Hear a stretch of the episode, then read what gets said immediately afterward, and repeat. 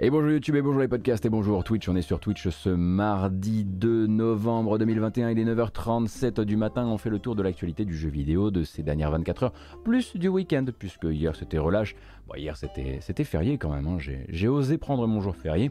Et donc on va se parler aujourd'hui de beaucoup de choses. On va se parler de Game Pass, on va se parler de PS Now, on va se parler de partenariats stratégiques entre grandes entités, en l'occurrence Sega Microsoft. Euh, on va également reparler un petit peu de New World et de toutes les discussions qui entourent actuellement le MMO de Amazon Game Studios. Euh, on aura l'occasion de chroniquer un petit peu évidemment les sorties de la semaine, puisqu'on est encore sur le début de la semaine, donc je vais essayer de vous faire un agenda un peu clair de ce qui sort cette semaine en termes de jeux vidéo. Cette fois-ci, ça va, c'est une semaine un peu calme. On embrasse les gens qui travaillent dans la presse qui vont pouvoir presque souffler cette semaine. Euh, on reparlera de Halo Infinite et évidemment d'un côté des euh, Activision euh, Blizzard King Workers Alliance et puis de l'autre côté de A Better Ubisoft, l'un les deux regroupements euh, d'employés d'Ubisoft et d'Activision qui ont des choses à dire par rapport à la manière dont leur entreprise gère la crise actuelle. Bon, hein, ça c'est que des sujets qu'on ne fait que suivre hein, avec le temps, personne ne sera vraiment surpris.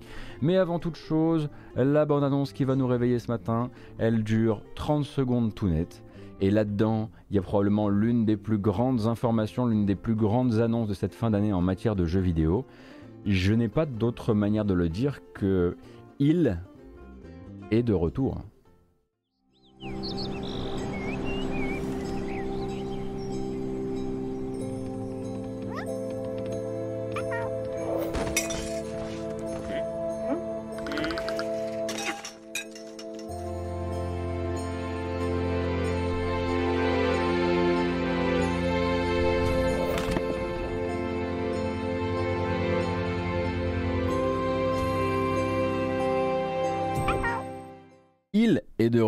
Retour à Dibou.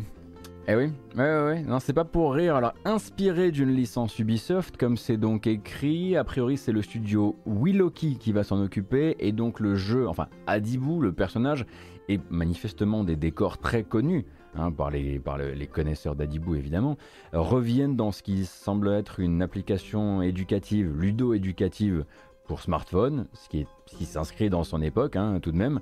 Euh, alors pour l'instant on n'a que ça. Moi j'ai adoré l'espèce de l'espèce de contre-jour sur la silhouette de Hadibou. Vraiment ça manquait peut-être d'une reprise des trois petits chats euh, en, mineur, hein, comme on peut le faire dans euh, les trailers de DC et de Marvel. Mais bon, tant pis, on n'aura que ça hein, pour l'instant. Pas plus d'informations, pour être tout à fait honnête avec vous, j'ai essayé de, euh, de prendre contact avec Muriel Tramis, donc créatrice de Hadi et de Hadibou, euh, pour savoir si elle avait été à un quelconque moment euh, incorporée dans la réflexion autour de ce retour d'Hadibou. Pour l'instant, j'attends un, retour de ses mails. si jamais je devais avoir des nouvelles, je vous tiendrai au courant. J'ai quand même de gros doutes quant à la présence de Muriel Tramis au générique de celui-ci. Euh, donc ça va revenir hein, très probablement si vous n'avez pas connu Adibou.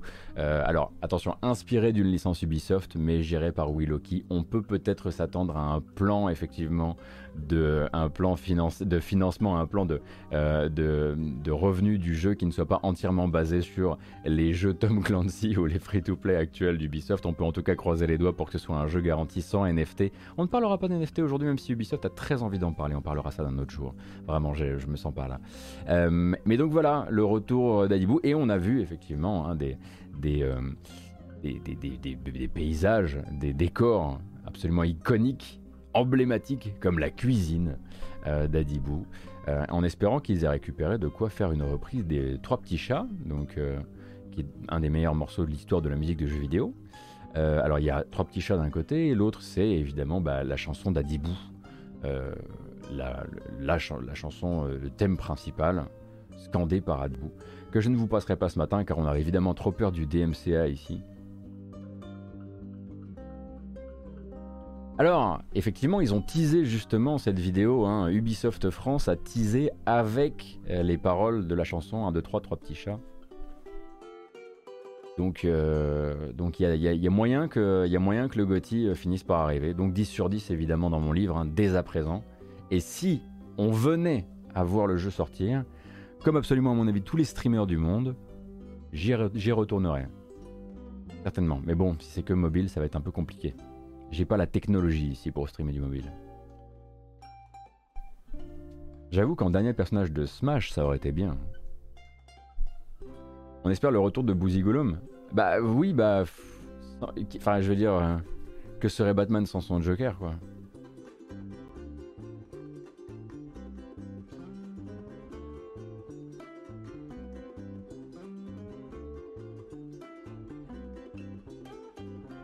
Ah Et quand le retour de Adi C'est vrai qu'Adi a disparu euh, quand euh, À la fin des années 2000, un truc comme ça? C'est peut-être 2007-2008 la disparition d'Adi Adi a été créé d'abord, hein, pour rappel. Donc Muriel Tramis a d'abord créé Adi et ensuite on a créé Adibou autour de ça. Bref, nous on va continuer parce que bon, on n'est pas là non plus. Euh, j'espérais les Boozy Golem Origins. C'est dur. Quelle idée excellente. Alors, on va parler un petit peu de Sega et de Microsoft. Vous avez peut-être entendu parler de ça hein, durant le week-end. On a appris la signature d'un partenariat stratégique euh, de tout premier plan, on peut le dire, entre Sega et Microsoft. En l'occurrence, hein, le premier a très envie de faire des jeux. Euh, et euh, pas toujours le socle technique de ses envies. Et de l'autre côté, on a un Microsoft qui dispose de la puissance donc de sa plateforme Azure, qui lui permet donc de proposer à la fois du cloud gaming pour les gens qui voudraient proposer voilà, des jeux jouables depuis un téléphone, dans le métro, etc., mais aussi de cloud computing, dont toutes les, toutes les questions de calcul dans le cloud.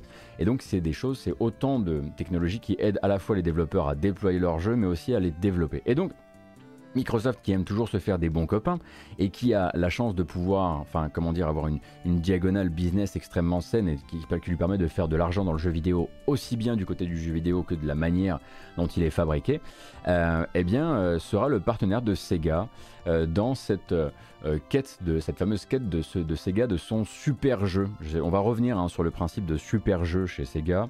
Euh, mais en l'occurrence, cloud gaming et cloud computing intéressent euh, Sega dans ce cadre-là.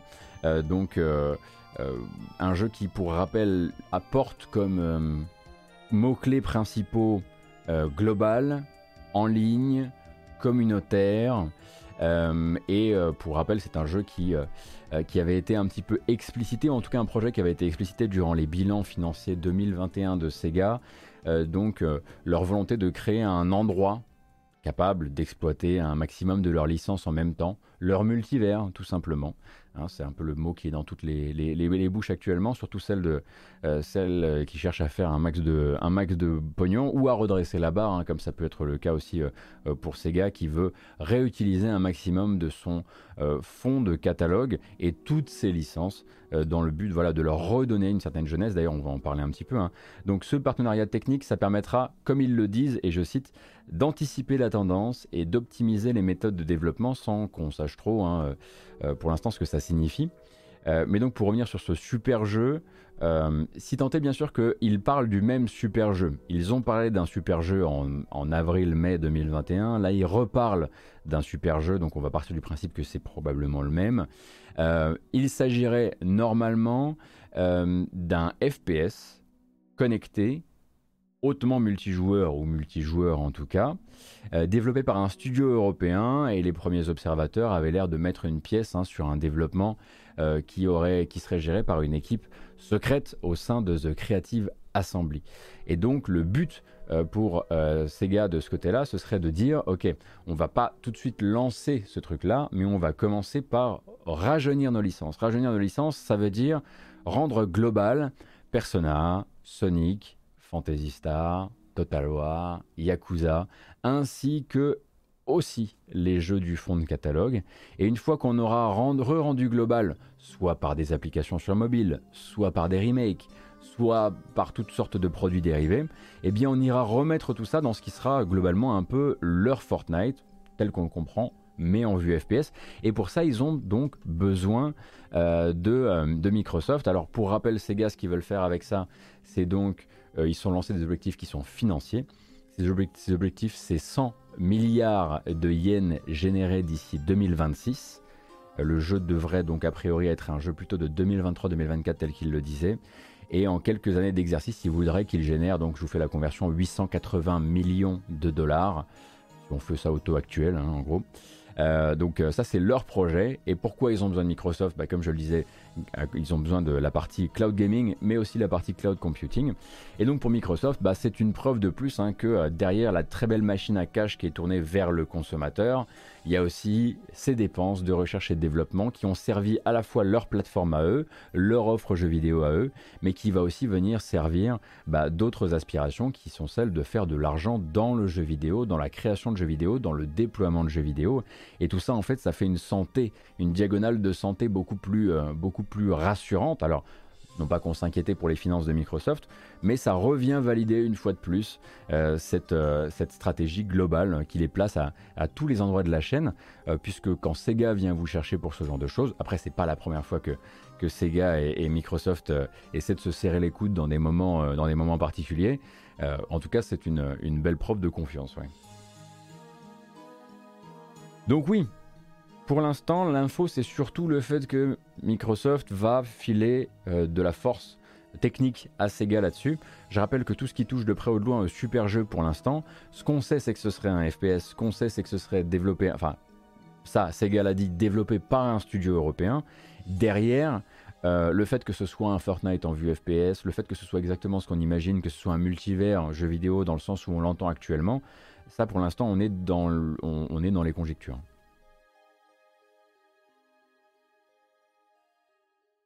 Salut Bridosaur, salut Lord King of the Sith et bienvenue.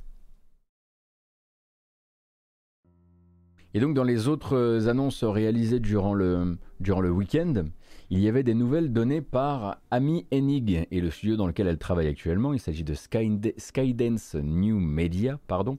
Euh, donc euh, ce communiqué a permis en fait de savoir un petit peu sur quoi se plaçait justement le studio, studio copiloté par Ami Enig. Alors on rappelle des épisodes précédents pour Ami Enig.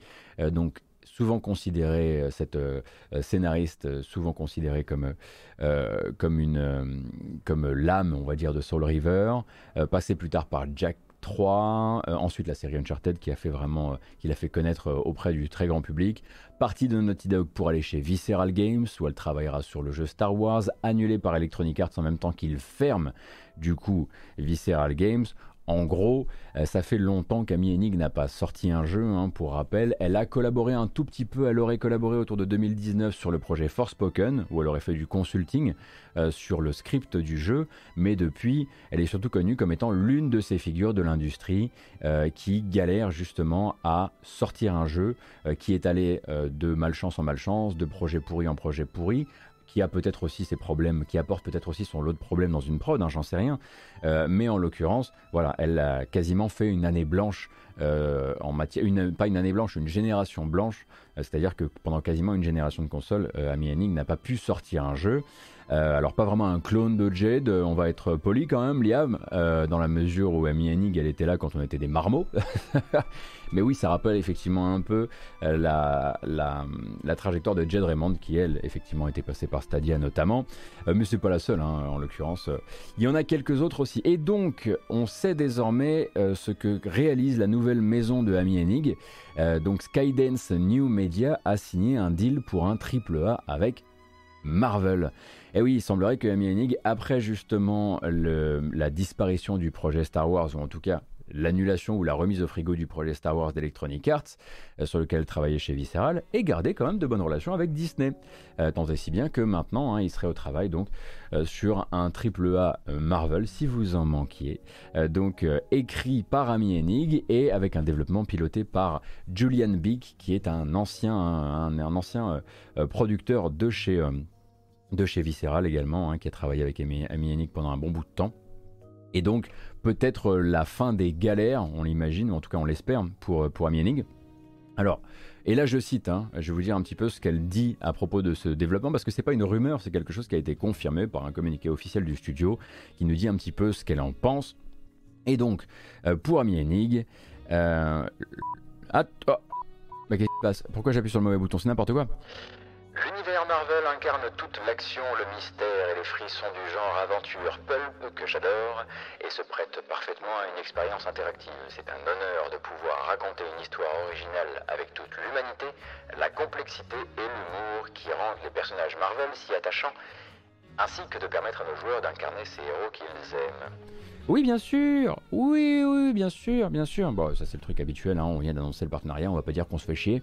Euh, cependant, je vais bien avoir du mal à me montrer cynique puisque je sors de Gardien de la Galaxie, sur lequel je me suis euh, voilà, largement épanché avant d'y avoir joué, et au fur et à mesure que j'y jouais, bah, finalement j'y trouvais quand même mon, compte et beaucoup de cœur. Donc quand j'entends Ami Nick dire qu'un jeu Marvel peut avoir du cœur, je ne peux pas faire preuve de cynisme aujourd'hui. J'y suis tenu presque contractuellement par Gardien de les Gardiens de la Galaxie pardon, dont je viens de voir le générique de fin. Euh, et donc voilà, donc ça c'est un, développement qui est piloté depuis San Francisco. Pour l'instant, on n'a aucune date euh, pour l'instant euh, sur de sortie, sur les plateformes ou ce genre de choses, aucune information, aucun, aucune, aucune info sur quel héros pourrait être concerné par ce jeu-là. Sachez simplement qu'il y a un autre shérif et un autre shérif et un autre shérif en ville. Si vous voulez jouer à des jeux Marvel en ce moment.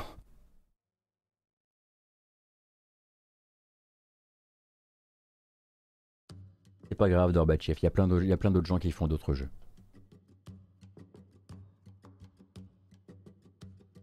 Euh, Sunset Equilage, j'ai beaucoup de mal à parler ce matin, j'ai dû manquer de sommeil. Euh, j'ai déjà fait un live sur les gardiens euh, et j'ai fini le jeu de mon côté. Ouais, non, j'ai déjà fait un live sur le début. Alors j'étais plus circonspect sur le début en live et ensuite ça s'est pas mal ouvert sur la partie où j'ai joué de mon côté. C'est des choses qui arrivent, mais j'en parlais en début de live.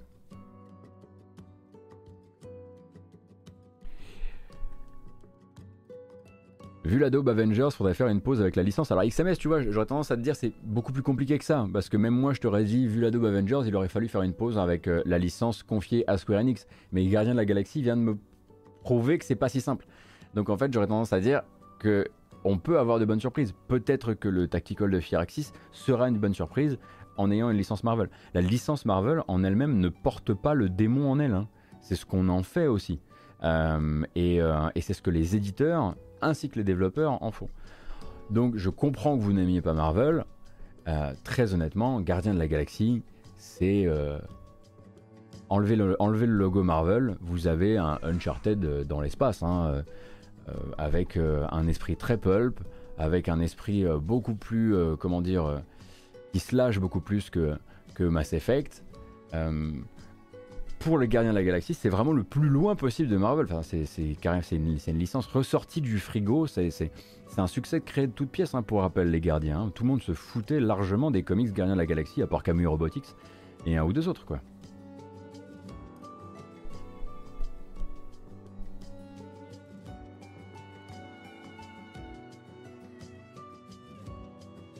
Mais voilà, euh, en l'occurrence, euh, en l'occurrence, je préfère pas juste euh, voilà m'énerver à cause de ça. Alors je, je, comprends qu'actuellement tout produit de, on va dire de tout produit d'entertainment confondu, c'est difficile de ne pas avoir l'hégémonie de Disney partout. Enfin, je vais dire même la, la, surproduction autour de Star Wars et la surproduction autour de Marvel. Je comprends que ça puisse être fatigant. Cependant, voilà, j'ai trouvé du cœur dans les Guardians. Donc là, pour l'instant, je peux pas, je peux pas être je ne veux pas être complètement, euh, complètement euh, négatif. Bref, on va continuer. Alors là, attention, on va jouer à un jeu. Et ce jeu, c'est l'histoire d'un mec qui n'a jamais fabriqué de jeux vidéo de sa vie, et encore moins de jeux en ligne, et qui va essayer de vous expliquer une discussion actuelle bien touffue autour d'un MMO. Ok? Donc d'entrée de jeu, je vais vous le dire. Euh, le but est moins que vous compreniez avec mon blabla non sensique à moi, que éventuellement de vous intéresser, si vous voulez vous y intéresser, et donc là vous vous tournerez vers les articles qui vous expliqueront ça bien. On va parler de New World, et de New World qui, est, euh, qui a été, on va dire, euh, au centre de beaucoup de discussions actuellement, car le jeu a beaucoup de problèmes, et là on va parler seulement de l'un de ces problèmes, euh, et je vais pas dire les termes, je vais vous expliquer un petit peu. En gros, normalement, on va dire qu'un MMO, en tout cas la plupart du temps, euh, pour des questions de charge serveur, va répartir les actions du joueur en deux classes distinctes. Vous avez d'un côté celle euh, dont la validation est faite côté client, comme déplacer un objet dans votre inventaire. Ça ne nécessite pas de vérifier avec le serveur que vous avez le droit de faire ça et celles qui doivent donc passer, les autres actions qui doivent passer par une autorisation du serveur, histoire par exemple que les informations soient redistribuées équitablement et proprement entre chaque joueur impliqué, euh, comme par exemple lors des combats, hein, la distribution des dommages. Ça permet en fait, à tout le monde, une fois que le serveur a fait derrière tout ce qu'il a à faire en termes de netcode, grosso modo de voir la même chose arriver euh, et d'avoir une version qui illustre l'expérience de toutes les parties impliquées, par exemple dans un combat. Je dis grosso modo, hein, parce que derrière il y a encore pas mal d'adaptations qui sont faites, il y a pas mal d'astuces réseau qui sont faites et qui font que parfois on va adapter même chez vous ce qui s'est passé euh, sur le serveur. Et donc euh, le truc, c'est que les joueurs de New World ont découvert euh, qu'un truc comme les dommages, par exemple, ou en tout cas que certains dommages dans New World la semaine dernière euh, n'étaient pas forcément vérifiés côté serveur. ce qui veut dire que si vous arriviez à empêcher du côté de votre personnage la prise de dommages, c'était l'info que recevait le serveur. Donc en gros, les exemples les plus célèbres récemment, euh, vous jouez en fenêtré à New World, alors attention, ça a été patché depuis. Hein.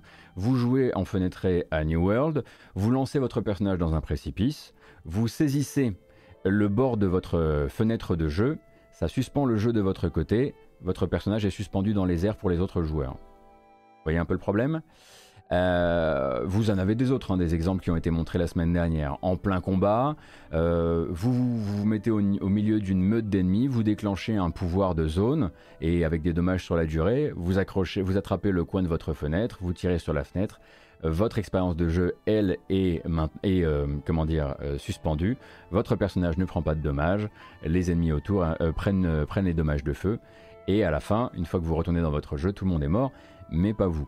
Euh, donc là, évidemment, vous pouvez voir beaucoup d'applications. Hein. tricher en PvP, casser l'expérience de groupe, profiter abusément de l'économie du jeu, euh, et ainsi de suite. Donc un très très gros problème structurel potentiel. Et je dis bien potentiel parce que depuis Amazon Game Studios a répondu à ce propos-là.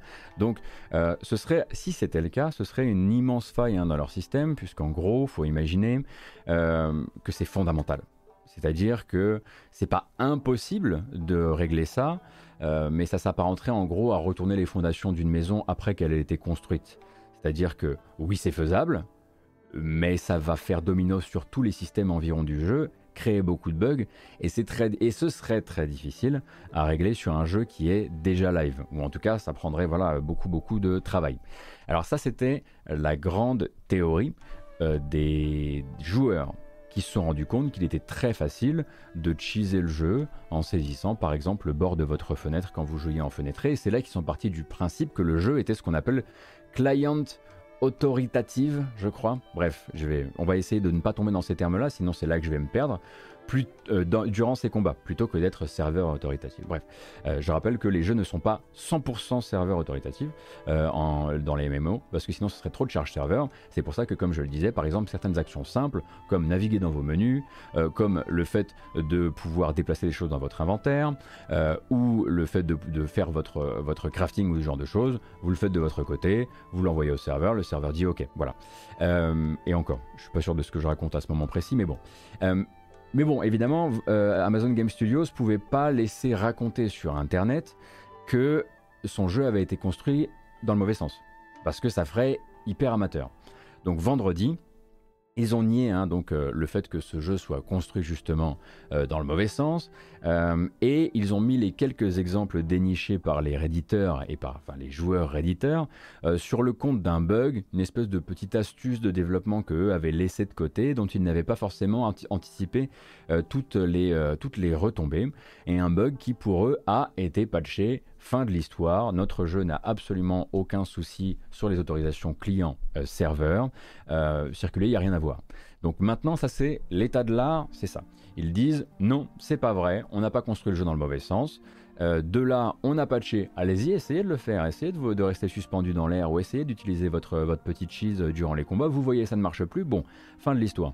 Donc maintenant, évidemment, on rentre dans une phase qu'on connaît un peu trop bien, qui va être celle où les joueurs euh, bah, vont aller se taper contre les murs et se taper contre les systèmes pour voir un petit peu s'ils peuvent trouver d'autres failles, pour prouver peut-être euh, leur, leur point de vue, même si certaines personnes qui, comment dire, avaient cru voir là-dedans un souci dans le système d'autorisation du jeu, euh, sont revenus sur leurs propos et ont dit bon bah manifestement euh, j'ai pas réussi à trouver et à reproduire d'autres bugs du genre, donc j'aurais tendance à dire que euh, Amazon ne raconte pas de crack. Donc le temps nous le dira désormais, mais il faut pas oublier non plus que ce n'est pas le seul problème de New World à l'heure actuelle, hein. bien malheureusement. c'est un jeu qui... Alors, vous avez l'économie qui a été entièrement accaparé par des bots. Euh, donc là pour l'instant euh, les, joueurs sont passés sur un système de troc parce que c'est devenu trop difficile de s'en sortir euh, sur l'économie du crafting qui a été, qui a été zoné par les bots. Donc là pour l'instant les échanges, en à côté vous avez aussi les échanges de pièces d'or, donc la monnaie in-game du jeu entre joueurs qui ont été désactivés par Amazon Game Studios parce qu'ils ont un problème de duplication des, monnaies dans le jeu. Euh, vous avez aussi, il y a encore quoi, une semaine ou deux, euh, la découverte qu'on pouvait euh, coller des liens et des images dans le chat du jeu, ce qui permettait de faire planter les sessions des autres joueurs. Euh, voilà, euh, il y a beaucoup beaucoup de soucis à l'heure actuelle, qui n'empêchent pas le jeu d'être toujours là pour l'instant l'un des trois jeux les plus joués sur Steam. Alors depuis l'époque du lancement, depuis l'époque où on avait du 900 000 et quelques joueurs simultanés, euh, il a perdu la moitié de sa fréquentation, on va dire simultanée classique. donc en gros, il est quand même encore 450 000 joueurs simultanés, ce qui est quand même pas dégueulasse. Euh, et puis bah, c'est normal évidemment hein, de perdre une partie de cette fréquentation-là. Et selon PC Gamer qui est allé se pencher un petit peu sur les achievements en jeu, si on peut croire les achievements Steam, il y aurait pour l'instant 8% des joueurs qui auraient atteint euh, le niveau 60, donc le niveau maximum, ce qui n'est pour l'instant pas énorme. Euh, mais il y a tellement de soucis en ce moment, soit de bugs, soit de systèmes qui sont coupés parce qu'ils ne fonctionnent pas, soit en l'occurrence de, de comment dire, de maintenance, euh, qu'on se demande comment il va réussir sa rétention de, de, joueurs sur le, sur le très long terme, alors que c'est un jeu qui a très très bien marché. Attention, hein, c'est vraiment c'est la starlet de Steam euh, sur l'année. Euh, sur l'année 2021. Donc le jeu a encore tout à faire et déjà si Amazon Game Studios arrive à prouver que ce n'était qu'un bug et non pas un souci structurel immense sur tout le jeu, en tout cas, si on arrive à ne pas leur prouver l'inverse, ils auront déjà gagné euh, une bataille, je pense. Parce que là, c'est sûr que bah, forcément, ça fait de la très très mauvaise publicité.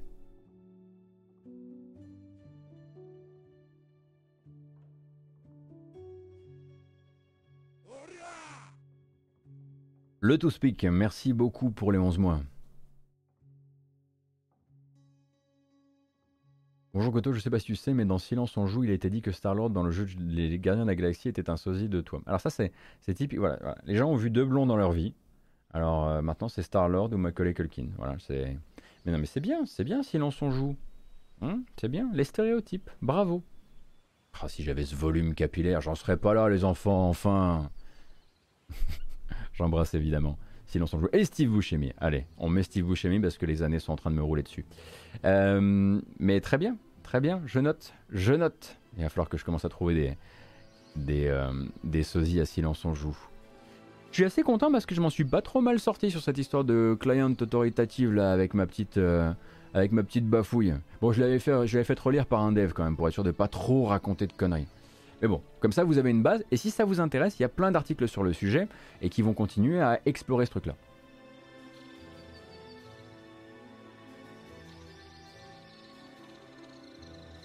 Alors, on va parler de Cyberpunk 2077. Bon.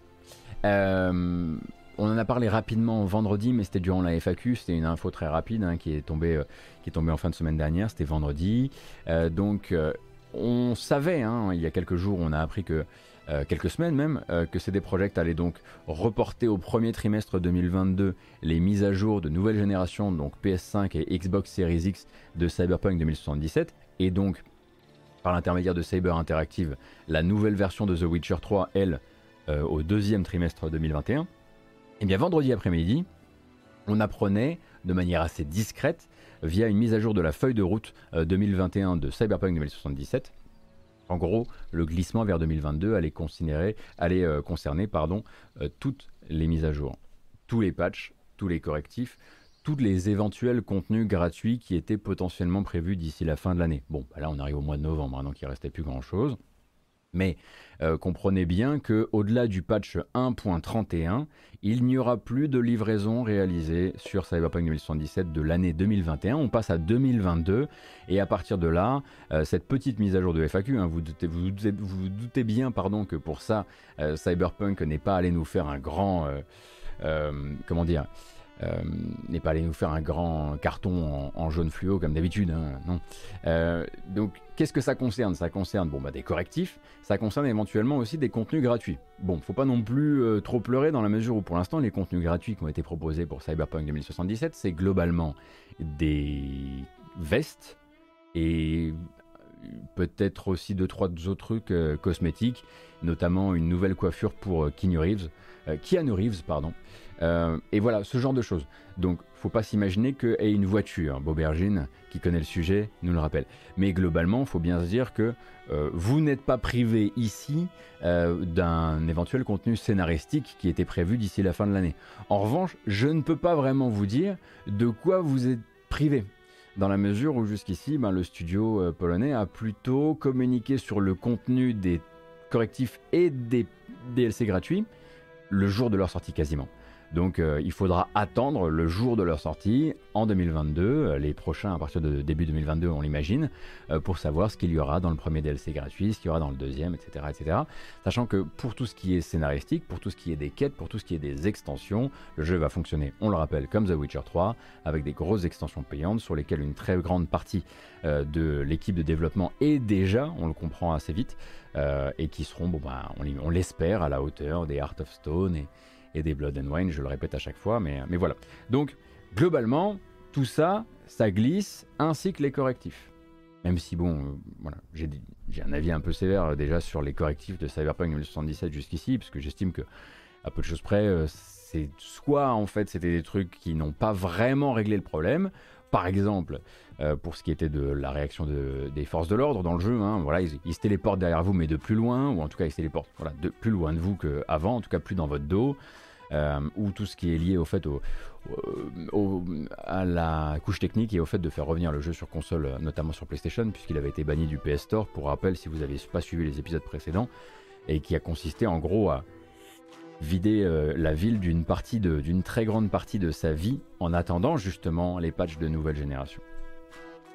D'ailleurs, je crois qu'il n'y a que la version PC qui n'a pas été touchée par, cette, euh, par ce vidage des voitures, des passants, Oh, il n'y a, que la version PC. Et du coup, par extension, euh, j'imagine aussi la version. Peut-être la version Stadia est encore, euh, est encore à l'ancienne.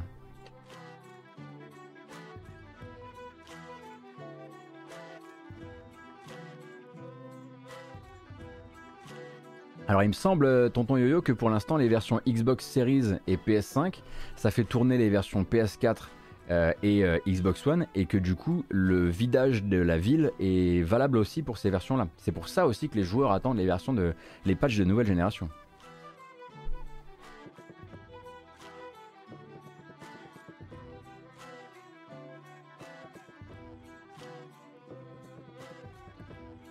Alors, vendredi aussi, autre surprise, on était en FAQ encore, hein, on était euh, on était en ligne. Ouais, vous confirmez, hein, c'est bien ce que je me disais hein, pour les consoles de nouvelle génération pour l'instant, on attend le vrai patch officiel.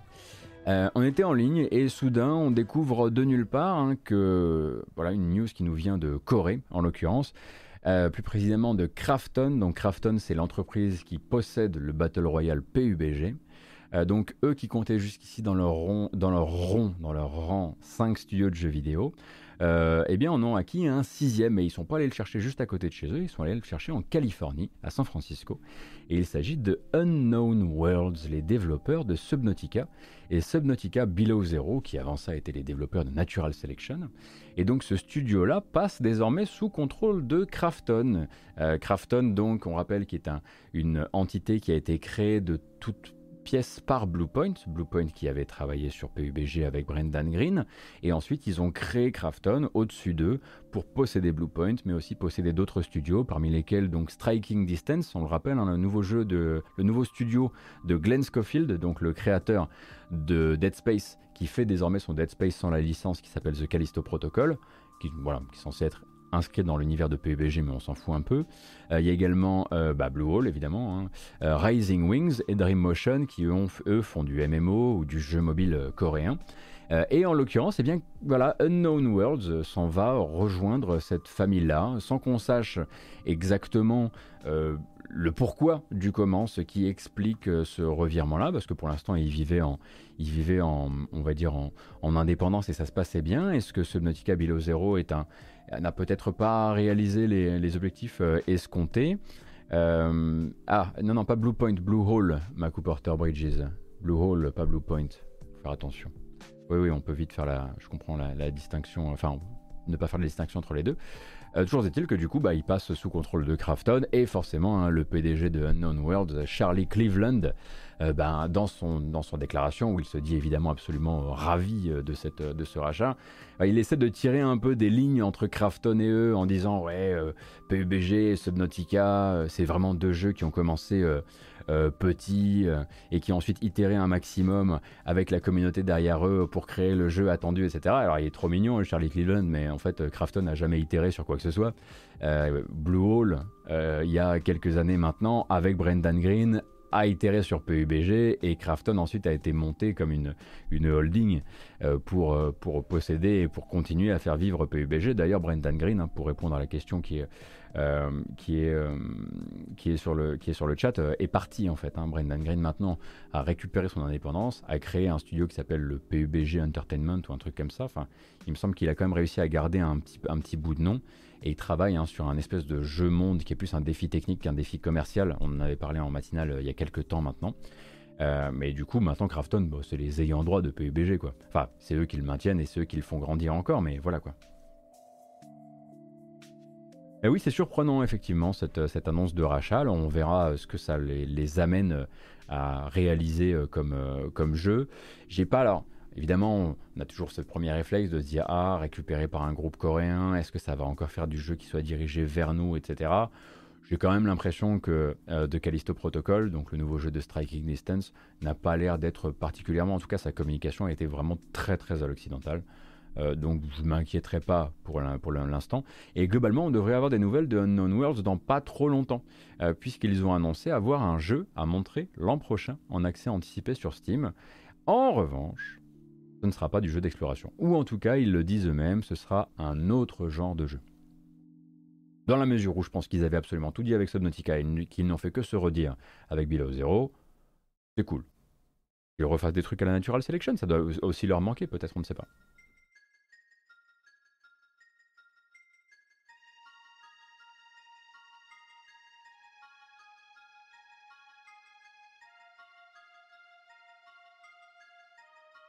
Et donc Unknown Worlds, merci beaucoup pour le lien qu'on vient de me coller directement. Charlie Cleveland cherche donc à poster... Ah c'était le 27 mars. Ah. Le 27 mars il cherchait donc pour du jeu de stratégie en temps réel science-fiction. Ah bah pourquoi pas.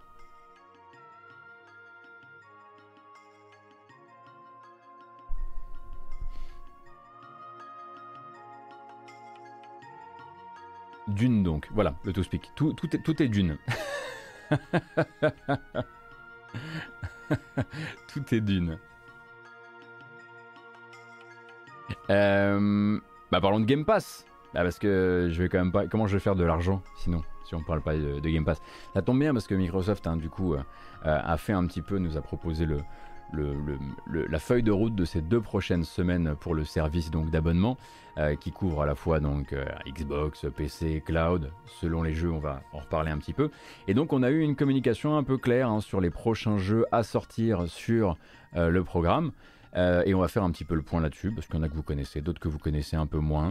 Évidemment, ils sont toujours sur ce visuel organisé dans le désordre, donc c'est à moi de vous redonner l'ordre exact. Boum Alors, le 2 novembre, vous aurez rendez-vous avec euh, Minecraft. Minecraft uniquement sur le Game Pass PC. Avec les deux versions, la version Java et la version Bedrock. La différence entre les deux, je vous laisse vous renseigner, mais globalement, il y en a une qui est plus stable que l'autre, mais une autre qui est plus tournée vers le modding. Euh, le 2 novembre également, ce sera, et le 2 novembre c'est aujourd'hui hein, pour rappel, ce sera Unpacking, Unpacking dont je vous remontrerai la bande-annonce tout à l'heure, donc sur les trois Game Pass, Cloud, Console et PC, un jeu d'emménagement, un jeu de défaisage de carton si vous préférez, euh, dont on a déjà regardé une bande-annonce ici. Le 4 novembre, là c'est la belle petite surprise, c'est It Takes Two, le multimillionnaire euh, des EA Originals, donc le nouveau jeu de Joseph Fares et de son studio Hazelight Studios, qui arrive donc dans le bouquet EA Play, ce qui veut donc dire qu'il est dans le Game Pass PC ou dans le Game Pass Ultimate, pardon. Euh, donc ça, ce sera à partir du 4 novembre, c'est cette semaine. Euh, le 4 novembre également, vous aurez Kill It With Fire, qui est donc, bah, c'est un, jeu où il faut tuer des araignées, ou en tout cas se défouler sur elles. Cloud, console et PC, celui-ci aussi.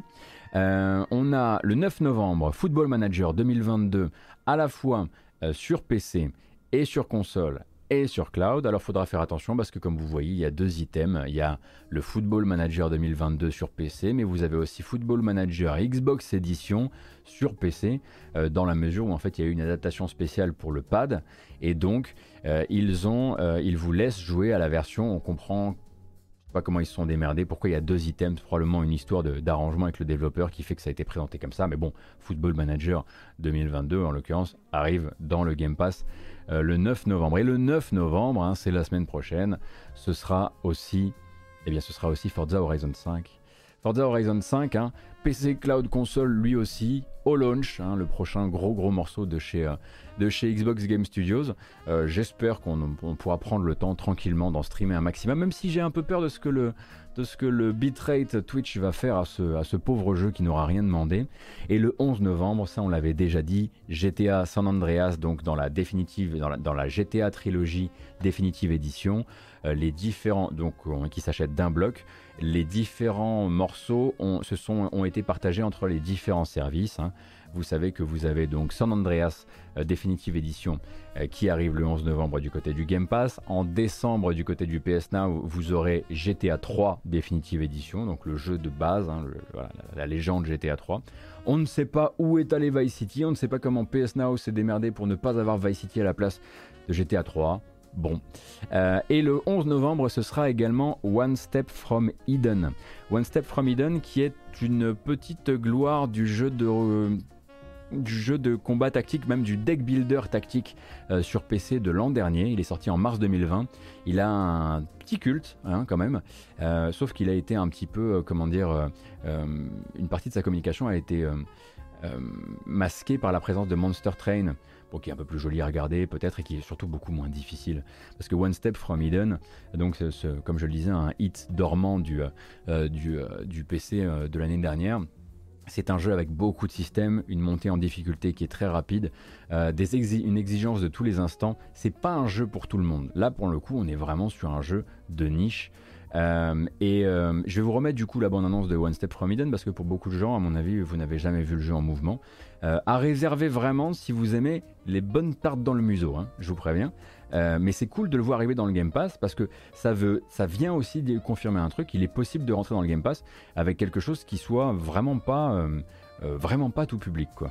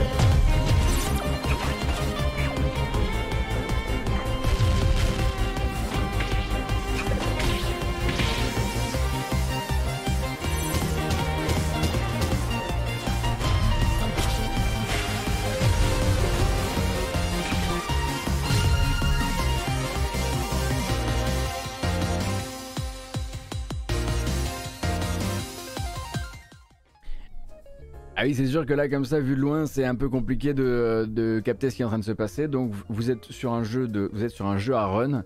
Vous allez débloquer des trucs au fur et à mesure. Construction de deck. Également un gameplay très compliqué où il faut regarder beaucoup beaucoup de choses en même temps. Faut pas tarder à agir parce qu'il y a une dimension rythmique dans l'affaire, comme vous avez peut-être pu le voir. Et en gros, euh, c'est un jeu qui fait suer quoi. Voilà. Euh, et ça, ça rentre donc dans le service le 11 novembre. Alors, euh, c'était Pure Contact qui disait est-ce que justement le principe du Game Pass c'est pas de proposer des titres hétéroclites Si, mais ces derniers temps on l'a tellement vu, voilà, se confirmer, venir récupérer un petit peu euh, les trucs euh, qui avaient surtout besoin d'un petit coup de pouce, etc. Euh, que bah et, pas mal de jeux indépendants qui avaient déjà un peu le, vent en poupe, que c'est aussi cool de le voir aller chercher quelque chose qui soit fondamentalement un possible rendez-vous manqué. là pour le coup c'est pas un rendez-vous manqué genre bon bah en fait c'est pas pour moi parce qu'il y a beaucoup de rendez-vous manqués récemment sur le Game Pass, hein, ne serait-ce que 12 minutes. Euh, mais en l'occurrence, celui-ci, c'est vraiment genre, oh là là, si, quand, si on n'accroche pas ce jeu-là, on en sort un peu. Euh, on en sort un peu revanchard, je trouve. C'est un jeu qui. Ah, c'est énervant. donc, ça, c'est pour le Game Pass.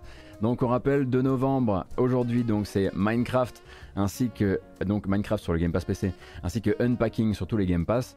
Euh, le 4 novembre, ça nous ramènera donc à Jeudi, ce sera It Takes Two dans le bouquet EA Play, mais également Kill It With Fire. Le 9 novembre, Football Manager et Forza Horizon 5. Et le 11 novembre, GTA San Andreas euh, Definitive Edition, ainsi que One Step from Eden. Une très belle livraison hein, dans le service, euh, encore une fois. Euh, là, j'avoue qu'ils ah, sont encore une fois bien sortis les WAD. Et d'ailleurs, c'est pas les seuls. Parce que du côté du PS Now, eh ben, on s'est aussi sorti les doigts. Alors, peut-être pas, on va dire, à la même avec la même euh, euh, c'est pas, pas la, même, euh, la même ampleur de, catalogue hein, qui arrive, mais donc le PS Now de novembre, on rappelle, le PS Now qui est à la fois un catalogue de jeux, dans lequel des jeux que vous allez pouvoir télécharger sur votre console pour pouvoir y jouer, mais aussi que vous allez pouvoir jouer de manière en cloud, en cloud gaming, donc à distance, cette fois-ci depuis votre console ou votre application PC PlayStation Now, eh bien il va recevoir de nouvelles recrues, nouvelles recrues qui sont Céleste. L'incroyable Céleste, bon bah il a fait trois fois le tour d'internet mais c'est pas une raison. Hein. Euh, Céleste donc il rentre sur le service sans avoir de durée déterminée, puisqu'il y a pas mal de jeux qui rentrent dans le PS Now pour un temps T. Euh, là Céleste entre et reste, donc plutôt une bonne recrue. Hein. Enfin je veux dire, il n'y a personne qui se plaindra d'avoir Céleste dans son équipe, je pense. Il y a également FF9, bon bah ça on le savait, hein, puisqu'on sait que sur la fin d'année le PS Now a un grand plan qui consistait à faire entrer alors uniquement les versions de base, hein, ou alors les versions euh, euh, remastered dans le meilleur des cas. Mais donc FF7 est arrivé, FF8, on a également FF9 euh, qui arrive en novembre, ce sera FF10 et FF10-2 pour le mois de décembre. Il y en a encore un derrière, c'est peut-être FF12 qui arrivera en janvier. Donc là c'est FF9 qui arrive ce coup-ci dans le PS Now, donc du back catalogue de qualité, hein, ça il n'y a pas, de, a pas à discuter. Et puis la petite surprise, c'est donc le guest, l'invité de marque, et ce jusqu'au 28 février uniquement de l'année prochaine. 28 février, notez bien parce que si vous avez envie de le faire via le service, il ne faudra pas que vous laissiez filer, hein, ça va vite, le temps passe vite, surtout quand on s'amuse. Il s'agit de Mafia Definitive Edition, ça méritait qu'on re-regarde la bonne annonce. Don Salieri wants you to know that he's very grateful. So if you ever need anything, maybe a loan, or some honest work, don't hesitate to ask. Don doesn't forget his friends. You stay straight with me, you're gonna be living the high life, Tom. Hey, Tommy! But you abuse my trust. Our business has rules. We do not allow mad dogs to run wild in our neighborhood. This is the way this city works. If you cross Salieri and boys, you're dead. Your neck's got to be aching from all that looking over your shoulder you're doing. You, Tommy. You could run this town someday. Tom, don't do nothing you don't want to be remembered for, you hear me? Probably too late for that. No! Mafia Definitive Edition, hein, qui était un peu la petite surprise proposée par Engar 13 et par 2K Games, puisque bah, on s'attendait à ce que ce soit vraiment genre quelques modes euh, d'éclairage, et puis finalement ils avaient quand même mis les petits plats dans les grands. Alors Comment on réalise un jeu comme ça? Comment on remake un jeu comme ça? Comment on en fait une définitive édition de ce calibre-là? Bah, tout simplement parce que c'est pas un GTA, c'est un jeu beaucoup plus ramassé où l'open world n'a que, n'a que valeur, on va dire, de, de, lointains décors. Oui, on s'y balade, mais non, ce n'est pas très ouvert et non, il n'y a pas grand chose à, y faire, etc. Et puis des missions qui sont quand même très, voilà, beaucoup, pas couloirisées, mais qui sont quand même beaucoup plus tenues euh, dans l'espace. C'est un jeu qui a son âge aussi, mais c'est un jeu qui avait été assez bien, assez bien repris, assez bien remis au goût du jour. Toujours son charme particulier, ses côtés un petit peu, euh, un petit peu à l'ancienne. Mais du coup, Mafia Definitive Edition rentre dans le service PS Now jusqu'au 28, euh, à partir du, mois de novembre qui arrive là, hein, on est dedans, jusqu'au 28 février de l'année prochaine. Et la question a été posée sur le chat est-ce que si on télécharge un jeu PS Now et qu'on essaie d'y jouer une fois qu'il est sorti du service, ça fonctionne? Non. Euh, et ça vaut pareil, hein, évidemment, si vous avez, euh, si vous abandonnez, votre, abonnement en PS Now. Un peu comme Elle est noire, le côté GTA, ouais, peut-être un peu moins carton-pâte quand même. Je le mettrais un peu entre les, entre deux eaux comme ça.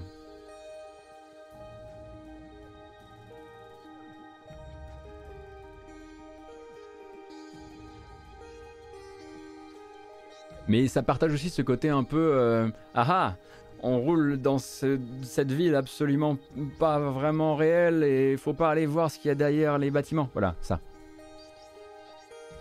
J'ai l'impression que je fais bien le. Hein on s'y croirait, n'est-ce pas? Je ne sais pas si tu vas en parler, il y a aussi les jeux du Prime Gaming qui deviennent de plus en plus intéressants. Ce mois-ci, c'est Control, Rise of the Tomb Raider et Dragon Age Inquisition offerts. Ah oui, pas mal euh, j'avais pas prévu d'en parler, mais euh, ça me ça m'encourage effectivement à aller m'y pencher un peu plus euh, un peu plus clairement pour les prochaines fois. On s'y croirait tant qu'il faut pas aller voir ce qu'il y a derrière le bureau, mais vous le verrez bientôt sur le stream de Canard PC. C'est la balle est dans leur camp désormais. Ah, ah, ah. donc ça c'était pour le PS Now. Petite discussion rapide autour de Halo Infinite. Alors, Halo Infinite continue sa communication, doit sortir. Du coup, euh, ça. Non, non, j'ai pas dit que j'allais. Non, mais j'ai juste. Euh, non, je ne rejoins pas Canard PC. quoi, Non, non, mais c'est juste que je suis euh, sommé par le tribunal des bureaux de, de présenter des photos de mon bureau. Vous savez ça Bon, voilà. Si vous ne le saviez pas, le tribunal des bureaux d'Agboom mis sur la sellette, etc. etc. Non, c'était pas un teasing pour dire je. Alors ce sera pas ce soir en ce qui me concerne, parce que je, je suis, dans je suis à une, une audience spéciale. Voilà, une audience euh, VIP, m'a-t-on dit. Bon, on va reparler d'Halo Infinite du coup. Euh, donc il sort le 8 décembre, en tout cas sa campagne solo sort le 8 décembre euh, de manière payante et dans le Game Pass évidemment. Et puis de l'autre côté, vous allez donc avoir ce multijoueur, on le rappelle, Halo Infinite pour Xbox, ça doit être le Call of Duty Warzone. donc il sort de manière complètement découplée du jeu de base en free-to-play avec des saisons, avec des Battle Pass, avec la possibilité même de revenir sur d'anciens Battle Pass que vous n'auriez pas fini. Bref, ils ont un programme qui a l'air assez chouette. Et en l'occurrence, ces derniers temps, on a donc euh, pas mal de gens qui surveillent un peu et qui rêvent à la possibilité que 343 Industries et Xbox euh, procèdent à un soft launch pour le multijoueur euh, de Halo Infinite. En l'occurrence, commencer à donner accès aux joueurs avant le lancement dans une espèce de continuité qui pourrait commencer quelques semaines avant la sortie et qui pourrait commencer à éprouver un peu le système, à créer de l'hype autour du solo, etc. etc. C'est une discussion qu'on entend beaucoup beaucoup dans les communautés euh, fans de Halo et en l'occurrence là c'est le compte Alumia Italia, je vous laisse chercher le compte hein, sur Twitter, euh, qui euh, chronique d'habitude les apparitions de nouvelles fiches sur les boutiques comme le Xbox Store et le Windows Store et ce compte-là a repéré l'apparition de plusieurs items de boutique qui sont liés à Halo Infinite, certains apparentables à des futurs DLC, alors payants ou pas, ça on ne sait pas, et un autre qui s'appelle Early Access Bundle.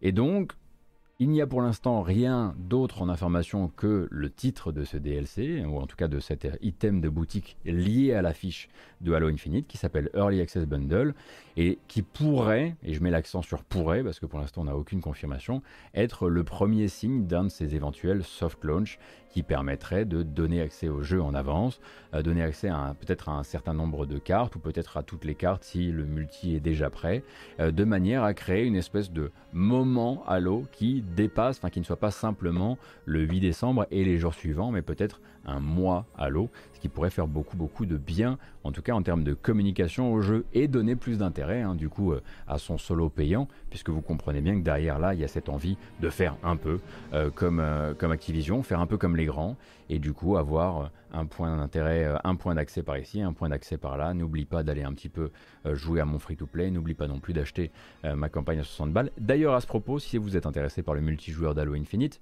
qui s'est avéré extrêmement intéressant hein, sur ces différentes bêtas, eh bien on a une nouvelle carte, Streets, Streets, Streets, la rue, euh, qui est dévoilé en exclusivité chez IGN. Je vous mets quelques images rapidement euh, et vous avez une vidéo de 9 minutes chez IGN si vous êtes vraiment trop trop curieux du truc.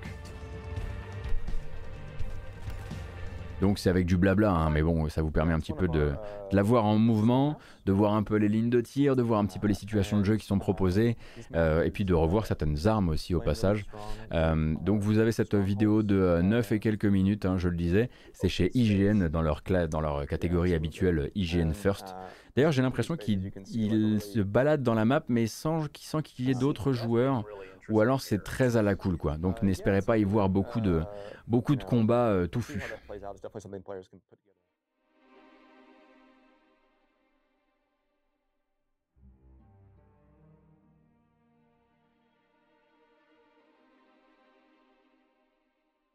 Oui, il est plutôt agréable de visuel le jeu. Hein. Non, non, mais en l'occurrence, bah, Vince, tu dis ça a l'air vraiment nul, t'as pas vu de gameplay. On t'a cramé, Vince. Je viens de te montrer un gars qui visite une map vide, tu dis ça a l'air nul. J'ai l'impression que tu avais envie de dire que c'est nul, non?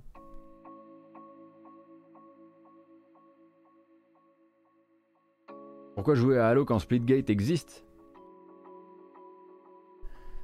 Reparlons un petit peu du volet microtransactions et, et skin, euh, et skin cosmétique de, de, Splitgate. Jeune gens. Et puis pour le filin aussi. Vous allez voir, vous allez voir. Je vous le prédis, ici. Alors que moi, je m'en fous d'Halo, hein, je vous le rappelle. Euh, ça va commencer à jouer autour de vous. Vous allez voir des potes qui vont vous dire Waouh, t'as vu les, as vu les, euh, les trickshots euh, au filin, etc. Et soudain, on va voir des gens qui, discrètement, hein, en se cachant comme ça, vont aller installer tranquillement l'exécutable de Halo Infinite multijoueur.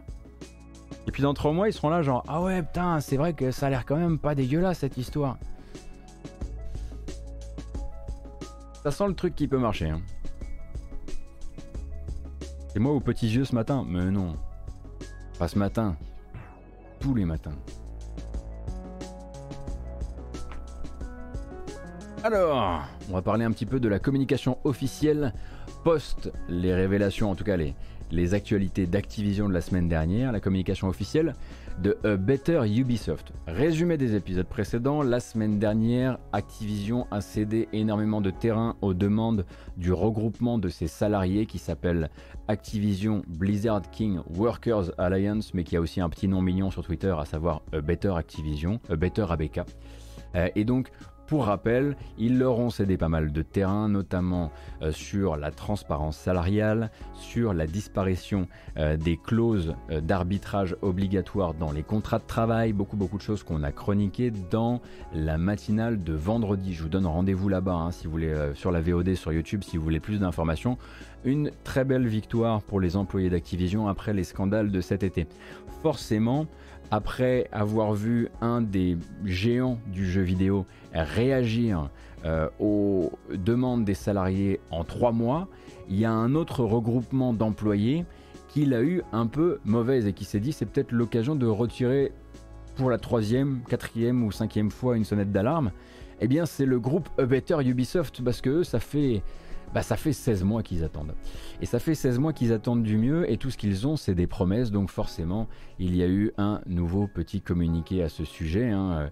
Euh, donc Activision Blizzard, en acceptant de faire des trucs dans le bon sens, euh, eh bien, euh, on rappelle que oui, vous allez beaucoup lire, à, bien des endroits que c'est surtout Bobby Kotick qui a lâché, qui a lâché son salaire de l'année, mais c'est en fait c'est qu'un grain de sable par rapport à ce qui a été vraiment euh, concéder aux salariés à côté, bah forcément tout ça par capillarité, ça met en lumière bah, euh, le fait que A Ubisoft, qui a été là justement pour soutenir A euh, Activision au début de, en milieu de l'été, eh bien eux n'ont pas toujours pas eu gain de cause. Hein. On rappelle hein, que ce regroupement d'employés d'Ubisoft donc reprend la parole pour se dire inquiet, inquiet de cet immobilisme au sein des studios Ubi et donc ce manque hein, d'une réponse officielle solide offerte par Ubisoft depuis la crise de l'été 2020, elle, d'où les 16 mois. et donc voilà, eux rappellent qu'il y aurait eu des plaintes qui, seraient, qui auraient continué après cette date, des plaintes qui n'auraient pas été prises correctement après cette date. Ils fustigent également l'opacité des process de Ubisoft, hein, qui se contentent en gros de, les, de leur assurer que tout va mieux, que tout ira mieux, que les victimes seront entendues et les témoins protégés, mais rien d'autre que des promesses en fait, hein, parce que en gros les regroupements et les défenseurs des employés au sein d'Ubisoft, eux demandent une place à la table, globalement un œil sur le trajet des plaintes, la possibilité pour les représentants du personnel d'être mis au courant des sanctions, déjà des plaintes, des enquêtes, des sanctions et de l'avancée des dossiers. Et euh, la récente prise de parole en interne de la chef des RH, hein, qui s'appelle Annika Grant, euh, elle se contente manifestement de reconnaître qu'il y a eu des erreurs par le passé euh, et qu'en gros, ils vont réouvrir une nouvelle fois un grand sondage de satisfaction à la hauteur de l'entreprise, à la hauteur des, à la hauteur des, et non pas la honteur, des 20 000 salariés pour créer une espèce d'illusion, on le comprend, hein, une illusion de la parole donnée, mais en l'occurrence, la parole sera donnée dans cette espèce de, cette espèce de, sondage, mais derrière, la visibilité n'est toujours pas offerte aux employés et surtout aux délégués du personnel qui essaient désespérément d'obtenir autre chose qu'une promesse de façade. Euh, et forcément, bah, ça passe mal, ça passe mal quand, au bout de 16 mois, euh, la réaction d'Ubisoft, c'est celle-ci, alors que même Activision a réussi à se fixer des, objectifs de diversité, de transparence salariale, etc. Et même, effectivement, et c'est là que ça entre en jeu, bah, que le grand patron, justement, tout milliardaire qu'il est, pour rappel, Bobby Kotick, est venu indexer euh, ses revenus à court terme sur la mise en place de sa nouvelle politique. Alors évidemment, il est milliardaire, donc lui s'en fout, mais en l'occurrence, le symbole est là. Il était venu indexer une partie de son argent sur des promesses faites. Or, Ubisoft fait des promesses, mais n'indexe pour l'instant rien là-dessus. Euh, en tout cas, pas d'un point de vue de son top management. Et c'est aussi quelque chose, hein, évidemment, que Better Ubisoft regrette. Euh, c'est le fait que c'est Annika Grant qui s'occupe de tout ça, mais qu'on est peut-être déjà presque dans la communication d'Ubisoft dans l'après. Les process ont été mis en place, il y a des sondages, euh, on vous a dit officiellement non quand vous nous avez demandé d'avoir une espèce de commission des, responsables du personnel, des délégués du personnel qui soient capables d'avoir aussi un œil sur les, sur les remontées de plaintes. Et bah, merci de bien vouloir nous laisser passer à l'après, quoi. Donc, bah, forcément, vu que ça bouge chez Activision, euh, Ubisoft, vous pouvez vous préparer à ce qu'il y ait régulièrement hein, des communiqués de ce genre. Et encore plus si ce qui se trame manifestement du côté de chez Activision et du côté de chez les employés d'Activision venait à se réaliser. Et là, on change de sujet. Change de sujet parce que ce week-end, ça a aussi été le théâtre d'une petite prise de parole de ABK Workers Alliance. Cette fois-ci, en fait, hein, euh, alors il y, y, avait déjà eu, c'est vrai, si on suivait le compte Twitter ABK Workers Alliance, donc A Better ABK, euh, on avait l'occasion de voir beaucoup de retweets venant de syndicats américains, venant d'affaires de, d'affaires de, démantèlement syndical, de genre de choses. Des retweets aussi de, du syndicat qui les a aidés pendant un temps à se défendre euh, et qui les aide encore à se défendre. Hein. Je parle de Code CWA, donc euh, euh, les Communication Workers of America. et en l'occurrence, donc ça d'abord c'était les RT. Et puis ensuite il y a eu le tweet, une espèce de frémissement, un tweet qui est en l'occurrence absolument qui n'a rien d'officiel, qui n'engage personne, qui est là simplement pour créer une discussion et créer une discussion entre les employés. Donc je vais vous le lire. Ah, je vais vous le lire avec le mégaphone évidemment.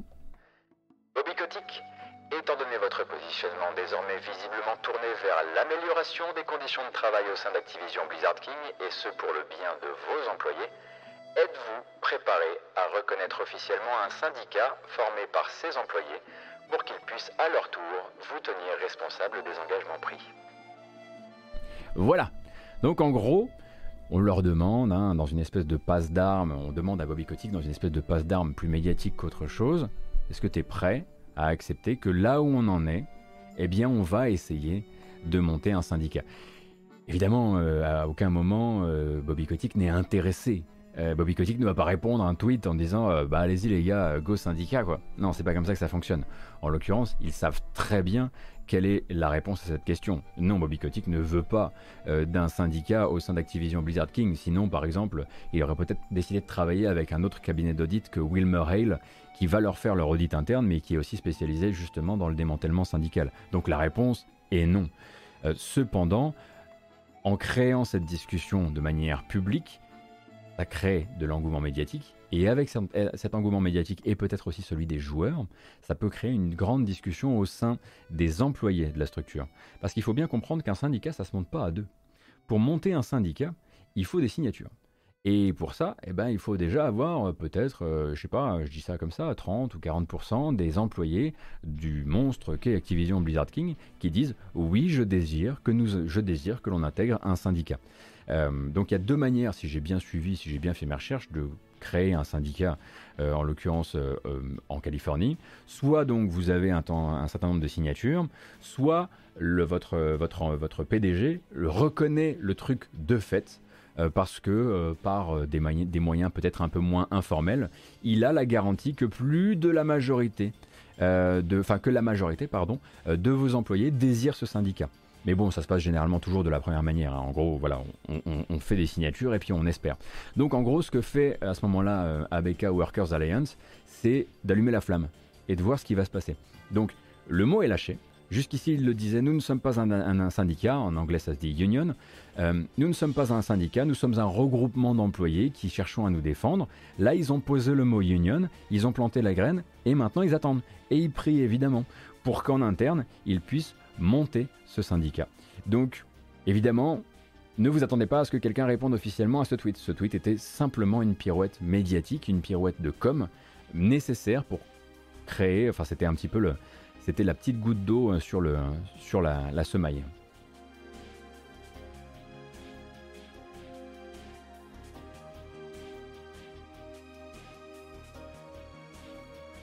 Ce sera le donation goal de Bobby pour, l'année prochaine je ne sais pas, mais. Mais du coup, s'ils parvenaient à leur fin, eh, forcément on entendrait encore plus euh, de nouvelles, à mon avis, hein, des travailleurs d'Activision, euh, de Ubisoft, euh, qui eux doivent quand même, quand même être en train de se dire ça c'est fou comme ça bouge pas chez nous quoi.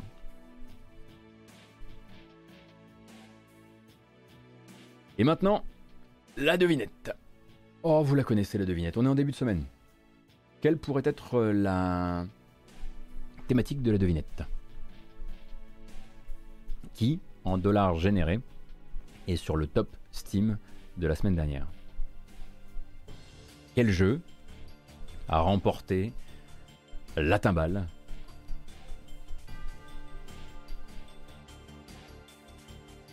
Alors on propose Melty Blood Type Lumina, on propose Age of Empires 4, on propose New World, Adibou Definitive Edition.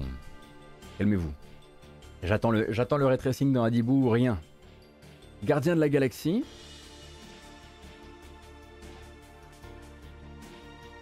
Mhm.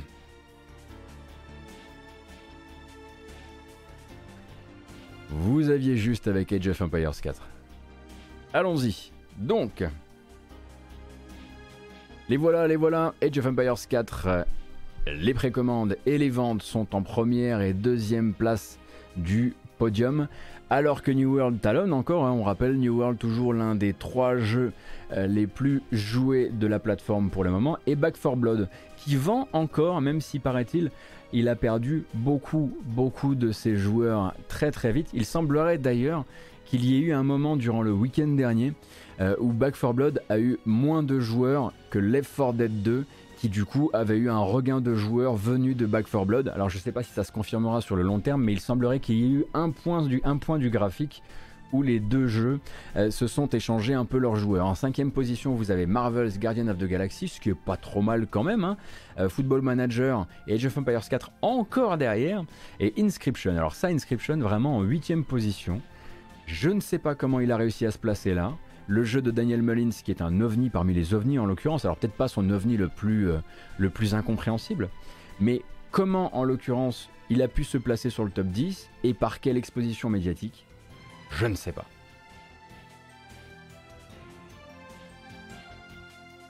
Inscription, ça défonce, hein. attention, ça je dis pas. Hein.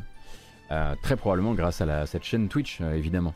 Alors pourquoi il y a plusieurs euh, Age of Empires 4 Généralement en fait quand ils sont à plusieurs places comme ça c'est parce qu'il y a la version normale, il y a la version de luxe, euh, il y a la version euh, précommande et en fait vu que SteamDB ne récupère, ne ces informations que par item de boutique, eh bien ces items de boutique n'ont pas les mêmes codes, les mêmes, ID de, mêmes ID commerciaux. Voilà, d'où ceci. Il y a Tyler Glayel qui en a parlé. Alors, c'est tout de suite un petit peu plus influent que moi, hein, Tyler Glayel, quand même. Mais effectivement, Age of Empires 4, présent Day 1 dans le Game Pass, se retrouve quand même en tout premier, euh, en toute première place euh, euh, du, top Steam. Ça dit effectivement quelque chose aussi de, bah, on va dire de l'étendue pour l'instant du Game Pass PC, qui effectivement, bah, voilà, n'a pas convaincu tout le monde. Ça c'est absolument certain. il faut savoir hein, que sur, bon après c'est peut-être pas non plus des, je sais pas comment, on n'a pas les chiffres Game Pass. Euh, Age of Empires 4 sur ce week-end, on était sur, en joueurs simultanés, des pics à 70 000 joueurs, ce qui pour du STR est quand même déjà pas mal. Hein. parce que bon, le STR, surtout le STR à papa comme ça, c'est plus franchement, on va dire, le truc le plus à la mode du monde. Euh, donc sans mettre le Game Pass, les chiffres du Game Pass qu'on n'a pas sur Steam, 70 000 joueurs en pic, ce qui est pas mal. Ça fait quand même le double de ce que Age of Empires 2 Definitive Edition avait réalisé au moment de son lancement. Eh oui, j'ai tenté le, Day 1, c'est un nouveau, un nouveau truc, c'est un petit peu entre les deux. J'aurais dû dire jour 1, je sais. J'essaie de me soigner, mais c'est pas facile.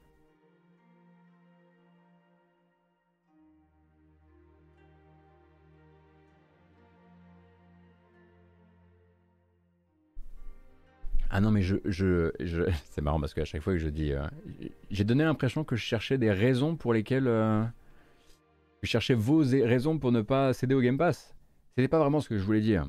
Je voulais dire, je, suis plus étonné, je me, je me demande à quel, point, euh, à, quel point à quel point vos raisons sont celles qui font que le, que le truc ne perce pas. À mon avis, il y a plus un souci d'évangélisation globale. Non pas que vos raisons soient pas valides, euh, mais euh, je pense pas qu'elles soient suffisamment répandues, ou en tout cas parce que ce sont des raisons extrêmement réfléchies souvent. C'est des raisons genre extrêmement conscientes des développeurs, oui, mais moi je préfère leur filer tout mon blé, je sais pas combien ils touchent, etc euh, faut, bien, faut bien vous dire que vous êtes dans la minorité si vous pensez euh, au bien-être des développeurs déjà. Euh, donc je pense que derrière, il y a un truc que le Game Pass n'a pas réussi à faire d'un point de vue du grand public.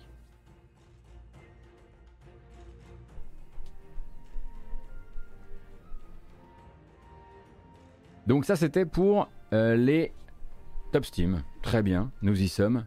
Eh bien écoutez, on va se diriger vers l'agenda des sorties. Nous sommes 1418. On a peut-être quand même mérité une petite... hein je sais pas. Hein, avant d'aller vers l'agenda des sorties de la semaine. Hmm. Hmm. Hmm. Je pense que. Je pense que. Ah Ah oui, mais ça, ça va pas être. Euh, c'est pas forcément le morceau que je voulais pour, pour ce matin. Qu'est-ce que c'est que cette histoire?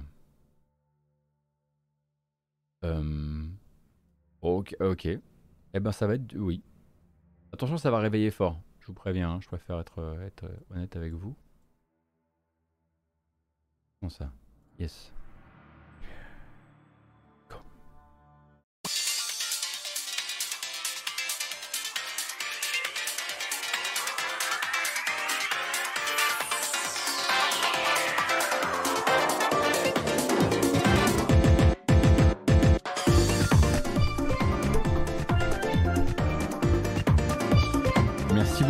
Aigle Doux, merci Emagou, Merci le To Speak également, merci Yukiju et Eresis. Merci beaucoup pour le soutien.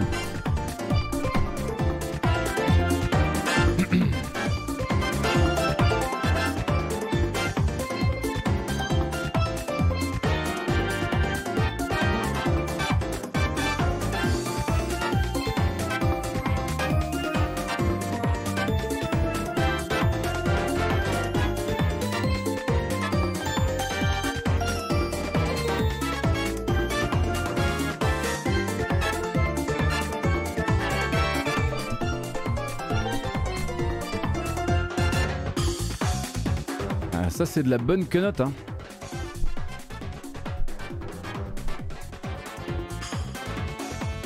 C'est pas mal, c'est pas mal.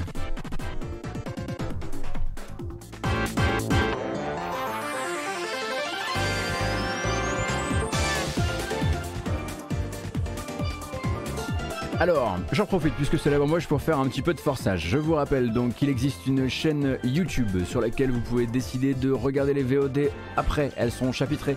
Vous pouvez décider de vous abonner à la chaîne YouTube euh, et également de mettre des pouces ou des commentaires ou ce genre de choses, ça peut énormément aider. Et également, hein, si vous ne voulez pas passer par l'écosystème de Twitch pour aider financièrement la matinale, c'est possible sur Utip, utip.io slash gotos, ce qui permet de donner de manière ponctuelle ou de manière mensuelle, hein, un peu comme un abonnement euh, euh, Twitch, Patreon, Tipeee ou ce genre de choses. Voilà, comme ça vous savez tout. enfin, je redirai ça à la fin évidemment. Donc, mettez des pauses bleues quoi. Et nous, on est reparti. En revanche, on fait plus la fête. La bamboche, c'est terminé.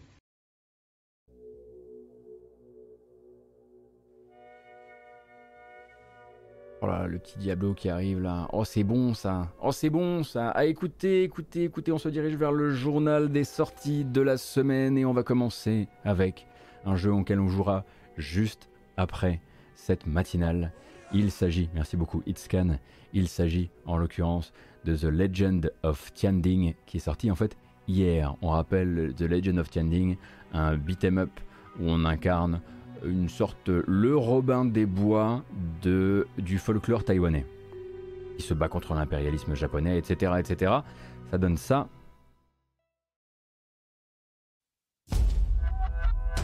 Et on y jouera tout à l'heure.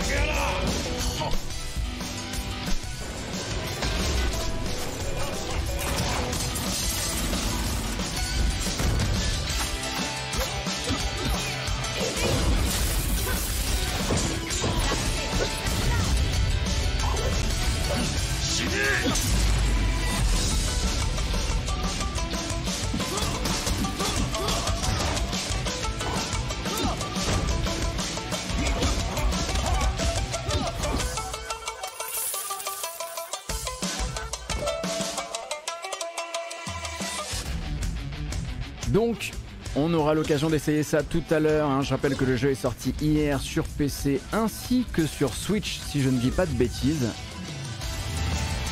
Au prix de 17,99€ avec la promo. On verra euh, ce que ça vaut. Ce sera l'occasion de faire une petite VOD qui partira elle aussi sur YouTube. The Legend, The Legend of Tianding. Et donc oui, effectivement, PC et Switch. Euh, avant toute chose. Qu'est-ce qu'on a d'autre dans notre escarcelle? Ah ben oui, mais bien sûr, demain. Ben non, pas demain, aujourd'hui. Aujourd'hui, c'est la sortie, euh, notamment sur Switch, mais aussi sur PC, de Tunche. Tunke. Tunki On a déjà regardé la bande-annonce, mais on la re-regarde parce que c'est ça qu'on fait durant l'agenda des sorties.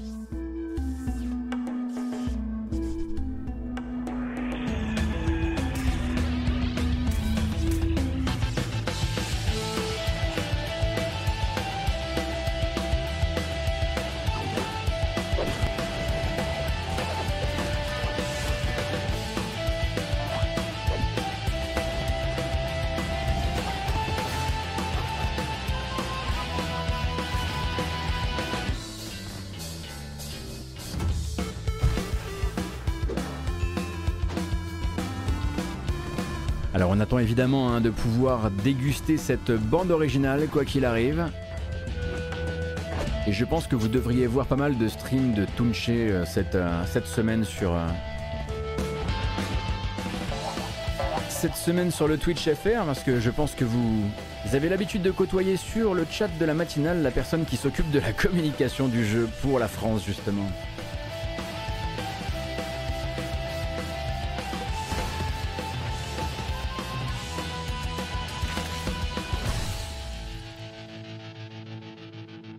eShop, donc comment ça juste eShop? Que c'est que cette histoire? Mais c'est pas possible, vous n'avez pas le droit de faire ça, attendez une seconde, je vérifie.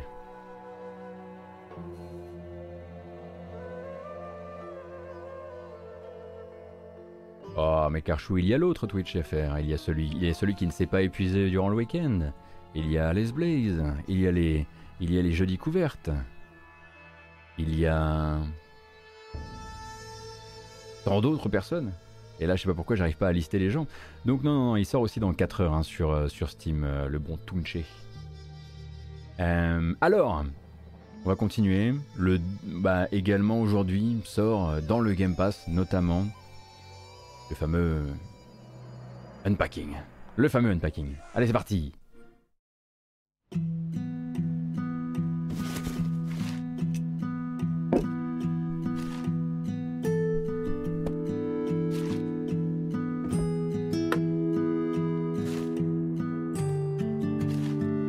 Je le disais donc, hein, euh, la BO du jeu est assurée par le compositeur des BO des End of Fate et de pas mal d'épisodes de Total War, Jeff Van Dyke. Ça va le changer en termes d'ambiance et ça va nous changer aussi.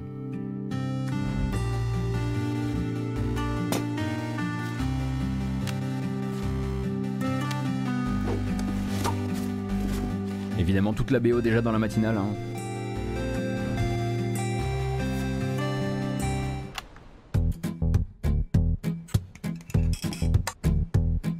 Oh, il a dabé. On l'a vu dabé.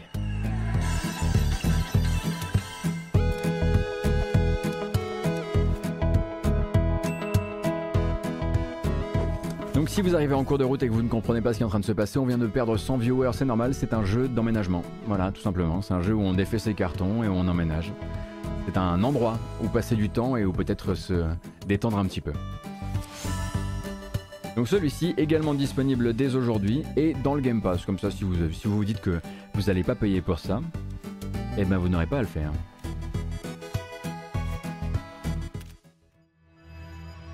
Le fameux, le fameux, l'incroyable. Ah moi j'adore ce genre de jeu, hein, les jeux où en fait on fait son petit endroit comme ça et tout, et puis on peut aligner les choses. Ah là là là là. Ça, euh, ça et l'autre là, comment il s'appelle euh, a, little, a Little to the Left. Oh là là. Oh, oh qu'est-ce que c'est satisfaisant. Ah, il, me manquerait plus qu'un petit jeu d'usinage de pièces de moteur, et alors là, on... qu'est-ce qu'on serait Qu'est-ce qu'on serait bien euh, le 3, demain, ce sera la sortie de Time Loader. Time Loader, ça fait longtemps qu'on en parle, vous avez déjà peut-être même pu essayer une démo de Time Loader. On rappelle, jeu très à l'ancienne, presque on va dire euh, année 2000.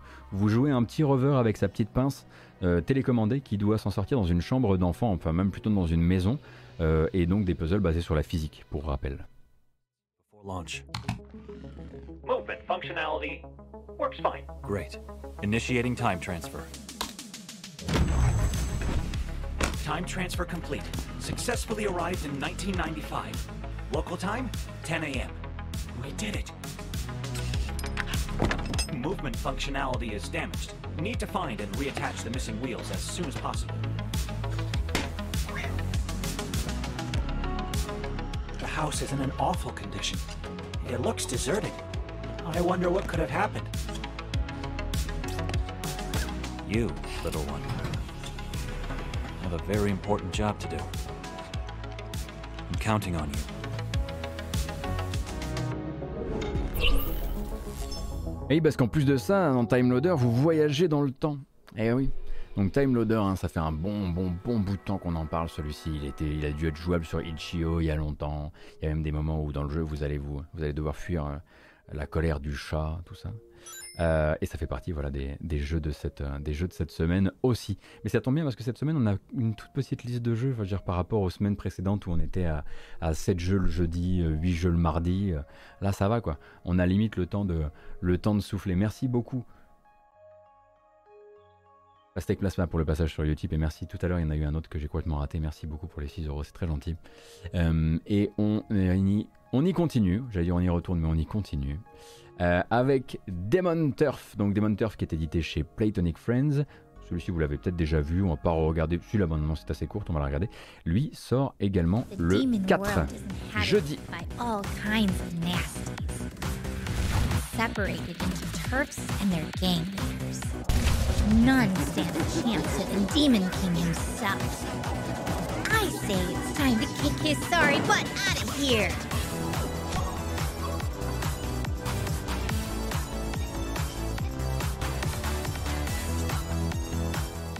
Donc il s'agit du nouveau jeu de Fabraz, hein. Fabraz les créateurs de Slime San, qui sont ici maintenant sur un platformer 3D assez risqué sur son évaluation des distances pour plein de raisons, euh, mais du coup qui sort jeudi. Alors il sort sur quoi What the heck is wrong with you? But I told you I'd do it.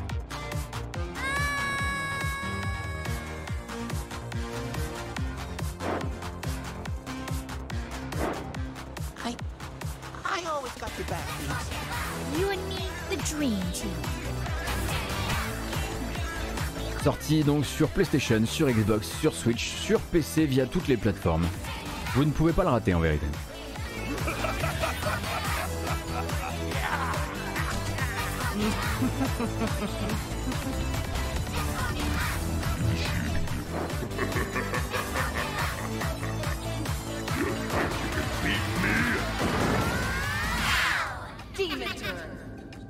Demon Turf. Turf. Alors Demon Turf, hein, euh, effectivement, vous pourriez vous dire euh, euh, l'animation de saut n'est pas forcément la plus incroyable, mais si vous croyez que c'est la pire animation de saut de l'année, vous n'avez pas joué à Guardians of the Galaxy. Que j'aime beaucoup, hein, et qui a le pire saut dans un jeu en 3D de l'année. C'est garanti sur facture, on ne peut pas faire pire. Ça a été dit, et c'est gravé dans le marbre désormais.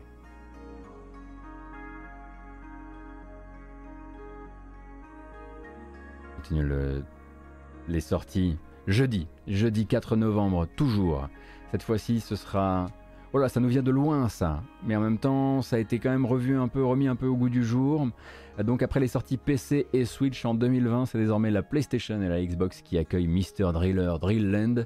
Et Mr. Driller Drill Land, c'est donc une relecture visuelle et uniquement visuelle euh, du jeu 2002 GameCube.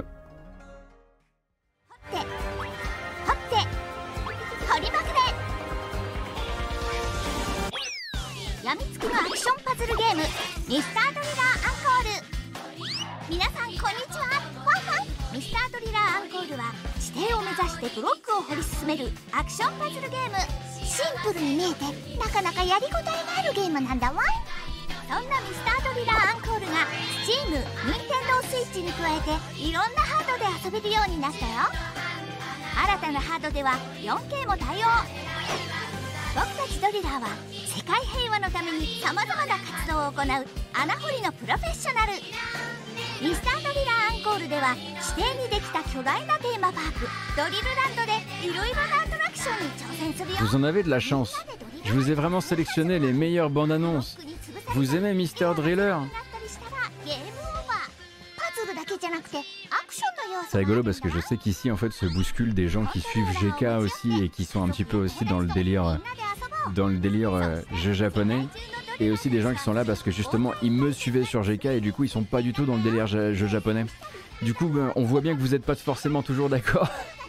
Mais donc celui-ci, euh, Mr. Driller Drill Land euh, arrive donc sur PlayStation et Xbox ce jeudi. Et le 5, donc vendredi, se confronteront deux mastodontes. D'un côté, le nouveau Call of Duty, Call of Duty Vanguard, dont on va regarder la bande-annonce PC. Oui, parce que Activision, oui, vous, l'avez maintenant? Vous avez les fils? Ok. Activision qui lâche du lest la semaine dernière. Qu'est-ce qu'ils ont à sortir cette semaine? Leur jeu de l'année. Eh, eh, eh, eh, eh oui. Donc d'un côté Call of Duty Vanguard et de l'autre Let's Build a Zoo.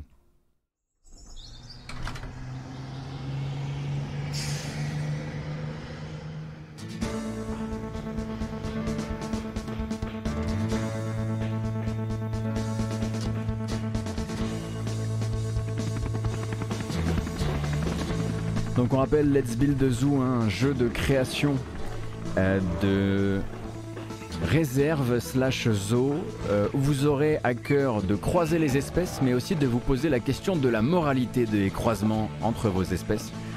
C'est donc le nouveau jeu de No More Robots, petit éditeur dont on entend régulièrement euh, les louanges. No More Robots, hein, pour rappel, c'est également l'éditeur de Descenders et justement à propos de ça, ils ont communiqué euh, ce week-end sur le fait que ils n'ont jamais fait un aussi grand pic de joueurs que depuis que Riders Republic est sorti, figurez-vous. En fait, ils se sont dit, dites donc, le week-end serait pas un peu au sport extrême. Ils ont donc fait grosse dépense sur les communications de Descenders, qui est un jeu qui est sorti il y a un certain temps maintenant, grosse promo sur le jeu, et ils n'ont jamais eu autant de nouveaux acheteurs que ce week-end en, en surfant sur la vague Ubisoft. Bravo à, No More Robots, vraiment un très beau, euh, une très très belle, euh, très très belle manœuvre du week-end, je pense, en termes de, en termes de commerce et de marketing.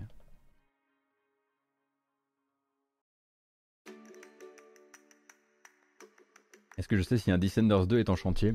C'est possible qu'ils en aient parlé, euh, Slim Dodds, il est possible aussi que j'ai raté l'in- l'info, je suis navré. Là, dans ma tête comme ça, non, mais... Chaque fois que je prononce Vanguard, je pense à Babichulo. Mais oui, mais c'est mon problème, c'est que toi t'entends ça, moi j'entends, moi j'entends les Venga Boys à chaque fois que je dis Vanguard, donc Vanguard. Donc bah puisqu'on va, oui, on va en passer par là, car oui, le, le trailer va vous expliquer un petit peu ce que vous, vous proposera euh, la version PC euh, par rapport à, par rapport à une autre. Call of Duty Vanguard. Le 5, vendredi quoi.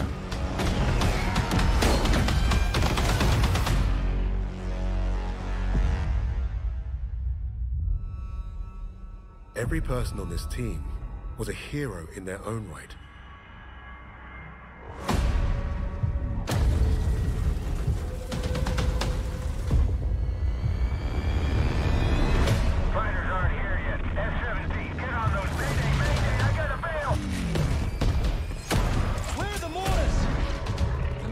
Rappelle hein, que le solo du jeu va vous emmener euh, à travers le monde après la Seconde Guerre mondiale pour empêcher le projet Phoenix, je crois, qui consiste à confier les pouvoirs à un descendant, on va dire, euh, philosophique d'Hitler et donc euh, faire ém- émerger le quatrième Reich ou quelque chose comme ça. Donc il y a le multiplayer, il y a évidemment le mode zombie, mais il y a aussi donc cette campagne solo. Campagne solo dont ici souvent on a, on a un peu moqué parce que elle était souvent là pour euh, faire parler d'autre chose que des affaires euh, récentes d'Activision. Mais la vérité c'est que si je ne le streamerai pas, bah je vais la faire cette campagne. Parce que je fais toujours les campagnes des Call of qui se passent dans la Seconde Guerre mondiale.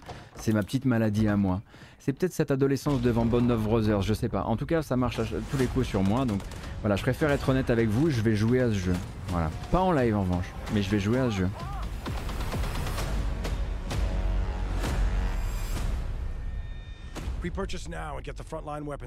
Oh, trop bien si vous, pré eh, si vous précommandez le jeu maintenant, vous aurez des, vous aurez des livrets pour vos, pour vos armes de la Seconde Guerre mondiale, comme ça se faisait à l'époque évidemment. C'est bien. hein La prochaine bonne annonce est peut- est peut-être encore meilleure. On sort officiellement du journal des sorties de la semaine pour se projeter un tout petit peu plus loin. Le 11 novembre, hein, ce sera euh, la semaine prochaine. Le 11 novembre, il va se passer beaucoup de choses. Il y a effectivement l'arrivée de, l'arrivée de GTA euh, Trilogie Définitive Edition. Mais le 11 novembre, hein, euh, en matière de jeux vidéo, c'est toujours un peu associé à Bethesda. Hein. Rappelle que le 11 novembre 2022, jusqu'à preuve du contraire, c'est la date de sortie de Starfield. Et le 11 novembre, de manière générale également, euh, c'est donc une date toujours un peu associée à Skyrim, ou en tout cas aux sorties de Bethesda. Et Bethesda va donc sortir sa Skyrim Anniversary Edition, l'édition des 10 ans de Skyrim, qui ressort donc sur toutes les plateformes, PlayStation, Xbox, PC, avec du contenu en plus. Ce contenu vient du Creation Club. On rappelle que le Creation Club, c'est donc un programme qui a été créé par Bethesda pour rémunérer les modeurs en échange de leur contenu de mode, qui sont des, voilà, des modes qui améliorent l'expérience ou des modes qui rajoutent des fonctionnalités comme de la survie, comme des nouvelles quêtes, comme voilà, plein de choses. Et donc The Elder Scrolls 5 Skyrim Anniversary Edition a une bande-annonce de 4 minutes qu'on va pas regarder en entier qui vous explique tout ça. Et moi pendant ce temps-là, je répondrai à la question que vous vous posez, vous vous posez tous. Est-ce que Skyrim sera offert Anniversary Edition sera offert aux possesseurs de la spéciale édition Non. LOL. Jamais de la life. Non. En revanche, ce que vous propose euh, Bethesda, euh, si vous possédez la spéciale édition, c'est de vous faire un excellent prix, disent-ils. Enfin, j'irais même plus. bah, Un excellent prix. c'est le terme officiel utilisé par les communiqués en français de Bethesda à propos donc de cette anniversaire édition. Donc on va attendre hein, euh, de savoir de quoi il retourne en termes d'excellent prix puisqu'ils n'ont pas encore euh, communiqué sur le, sur le sujet. Et donc cette bande-annonce, si vous décidez de la regarder en entier, vous avez bien du courage, vous expliquera tout ce qui a été ajouté via les programmes de modding, euh, les nouveaux skins, les nouvelles, les nouvelles fonctionnalités, des quêtes aussi inspirées. Il y en a qui viennent d'Oblivion, il y en a qui viennent aussi de Morrowind, enfin, qui sont inspirés par Oblivion et Morrowind. On rappelle aussi que le 10, euh, la semaine prochaine, il y aura un concert spécial hein, des musiques de Skyrim organisé par Bethesda. J'imagine que ce ne sera pas forcément en présence de Jeremy Saul, mais ils vont quand même jouer sa musique et donc, donc ce sera un événement qui pourra intéresser les, les amateurs de musique de jeux vidéo. Donc tout ça c'est pour célébrer les 10 ans de Skyrim, je le rappelle, qui auront lieu la semaine prochaine.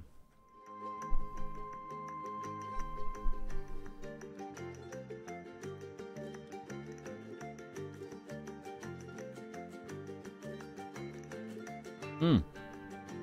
Et donc, également, dans les annonces, pas de date pour l'instant, mais plutôt la conclusion d'une aventure pour d'un côté Supermassive Games et Bandai Namco, qui travaillent ensemble hein, sur les Dark Pictures Anthology. hein. Vous savez que ça n'a pas forcément été très facile pour House of Ashes, le dernier qui est sorti là, euh, qui n'a pas eu une très très bonne presse. En gros, hein, cette, série de, cette série de jeux narratifs euh, d'horreur n'a pas vraiment convaincu, mais il faut quand même aller au bout. Et le prochain épisode bah, sera le dernier. Il s'appelle donc The Devil in Me. Je vous conseille d'écarter les gamins, de baisser le son de manière générale. C'est une histoire de serial killer, c'est très graphique. Mais la bande-annonce est plutôt chouette. Alors on va la regarder, mais encore une fois c'est très graphique. Donc je vous laisse 10 secondes, le temps que vous preniez vos dispositions.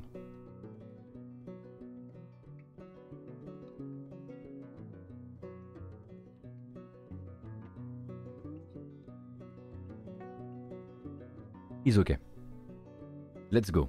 The Dark Pictures Anthology, The Devil in Me, pour l'instant pas de date de sortie. On imagine qu'il pourrait essayer de le sortir sur l'année prochaine, peut-être même à Halloween. Je sais pas quel est le rythme de production, mais il me semble que c'est des, voilà, des projets d'un an, non? 18.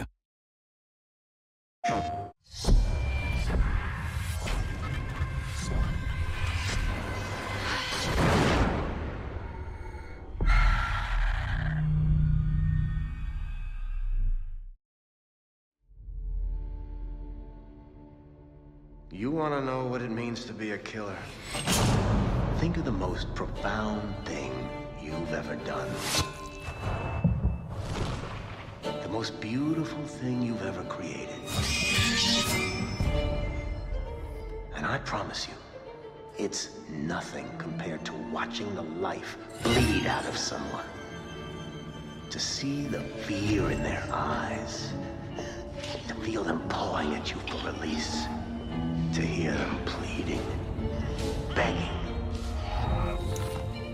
That's true art. That's what you have to be an artist. I've left my mark on the world.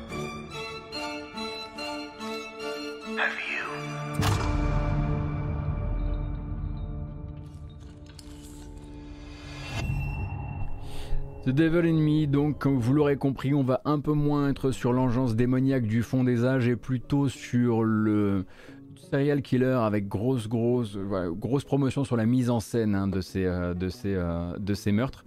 Et donc je disais que c'est très graphique parce que bon, à partir du moment où on commence à avoir des on commence à avoir des, euh, pistons directement euh, dans les chairs, je me suis dit autant prévenir un peu les gens. Ce sera le dernier épisode de ces Dark Pictures Anthology qui n'ont jamais, je crois, été annoncés comme une saison 1. Je ne sais pas s'ils vont continuer parce que je ne suis pas sûr que d'un point qu'ils s'y retrouvent d'un point de vue, euh, d'un point de vue des, d'un point de vue pardon des, finances. Ah, on attendra évidemment hein, d'avoir le, d'avoir le, bref, ils nous feront peut-être un bilan de tout ça, un bilan financier de tout ça Normalement donc une sortie l'année prochaine pour Halloween et puis bah, on imagine que chez Supermassive il doit y avoir d'autres projets euh, qui doivent courir en même temps que celui-ci. On le rappelle, le titre c'est The Devil in Me, pas de date mais certainement la Toussaint prochaine. Ils appellent ça le Season 1 final Bon, bah, c'est tout ce qu'on leur souhaite en tout cas. Euh, j'avais pas vu, merci tonton Yo-Yo. Euh, et à côté de ça, une dernière bande annonce, mais là c'est plus parce que je sais qu'on aime bien. Voilà, je, je, pense que vous avez globalement vous avez manqué, vous avez manqué de particules et de ray tracing ce matin, et j'ai peur que vous, j'ai peur que vous vous desséchiez.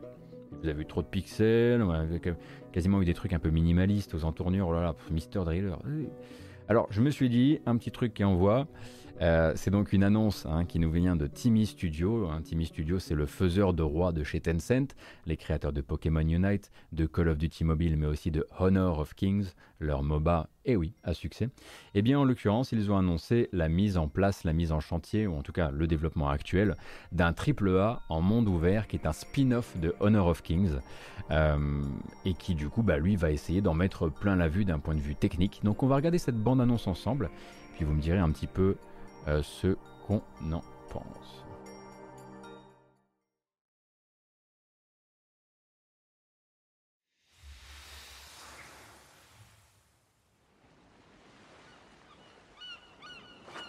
Hmm, 稷下学院呢，建于北海之滨，由庄周、夫子、墨子三贤者所创立，以有无相生的观念，培养了不少英雄。嗯，比如说我，天才少年东方耀。要通过入学考试呢，就得看你能拿出什么样的宝物啦。不是吧？这是入学考试，居然要打猩红神兽！冷静点，他没看起来那么可怕。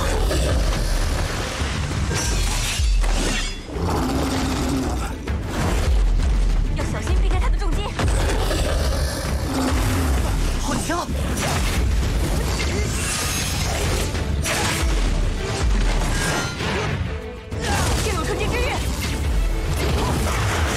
枪！充满了力量，破魔之剑，哎呀，就是现在！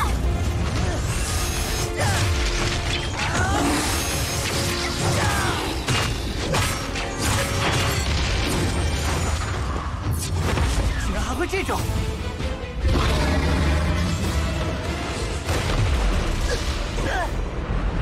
支持！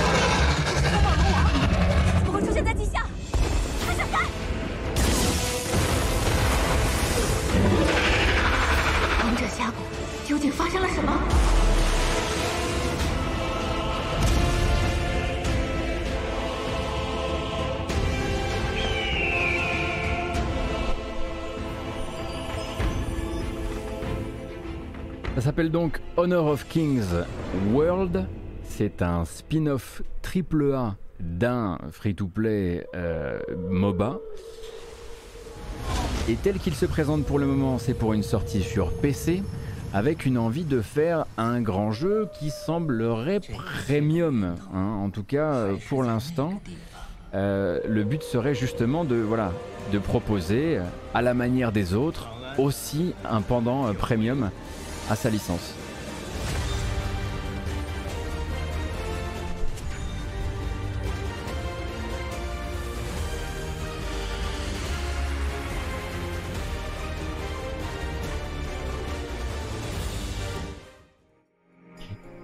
Et voilà. Euh, J'avais juste dit voilà si vous voulez globalement, euh, vous voulez globalement des des particules, euh, il y en a quelques-unes dans ce trailer. si vous en manquiez un petit peu. Mais ça fait partie de ces nombreux jeux qui, font, qui font surtout des démos techniques avec pas mal de. Voilà, il faudra voir aussi quand ça deviendra aussi euh, euh, plus réel, plus jeu vidéo, un peu moins euh, les transitions qui ne sont pas vraiment réalistes, un peu moins de pipotage, etc. Donc le jeu Honor of Kings World, Honor of Kings, double point plus loin, World. Juste pour euh, mettre en perspective, ça fait combien de temps qu'on attend Lost Ark en France? Moi, je me saucerais pas trop euh, à fond pour pas être déçu. Alors, 033, euh, enfin Max, pardon, Lost Ark justement arrive bientôt. Il a chopé son éditeur là, qui s'en occupe d'ailleurs? J'oublie à chaque fois qu'il s'occupe de, justement nous la porter là. Mais oui, Lost Ark, c'était. Ah oui, c'est Amazon Game Studios qui a chopé le, contrat de, d'exportation. Ouais. C'est toujours censé arriver ça. Enfin bon, tous ces jeux-là, de toute façon, c'est juste. Enfin, voilà, c'est. moi, je les mets pour ajouter un peu de, un peu de sucre dans la, dans la mixture du matin, c'est tout. Euh, c'est absolument moi, c'est même pas des jeux que je mets dans mes, dans mes, que je mets dans mes, dans mes listes d'attente en l'occurrence. Oh tiens, ça fait longtemps qu'on ne s'est pas dit au revoir là-dessus. Ça c'est, écoute, ça c'est de la musique. Oh oui, ah c'est bien ça. Eh bien c'est terminé pour aujourd'hui, il est 11h20, on a un peu d'avance, mais vu qu'on va jouer à The Legend of Tianding juste derrière, ce qu'on va faire là c'est qu'on va se dire au revoir, on va couper la VOD de manière assez propre, assez, parce qu'avec la musique que j'ai choisie, eh, c'est pas sûr. Euh, et ensuite je mettrai un timer de 5 minutes, je reviens derrière et puis on, joue, euh, on joue à les jeux vidéo, n'est-ce pas? Euh, C'est parti.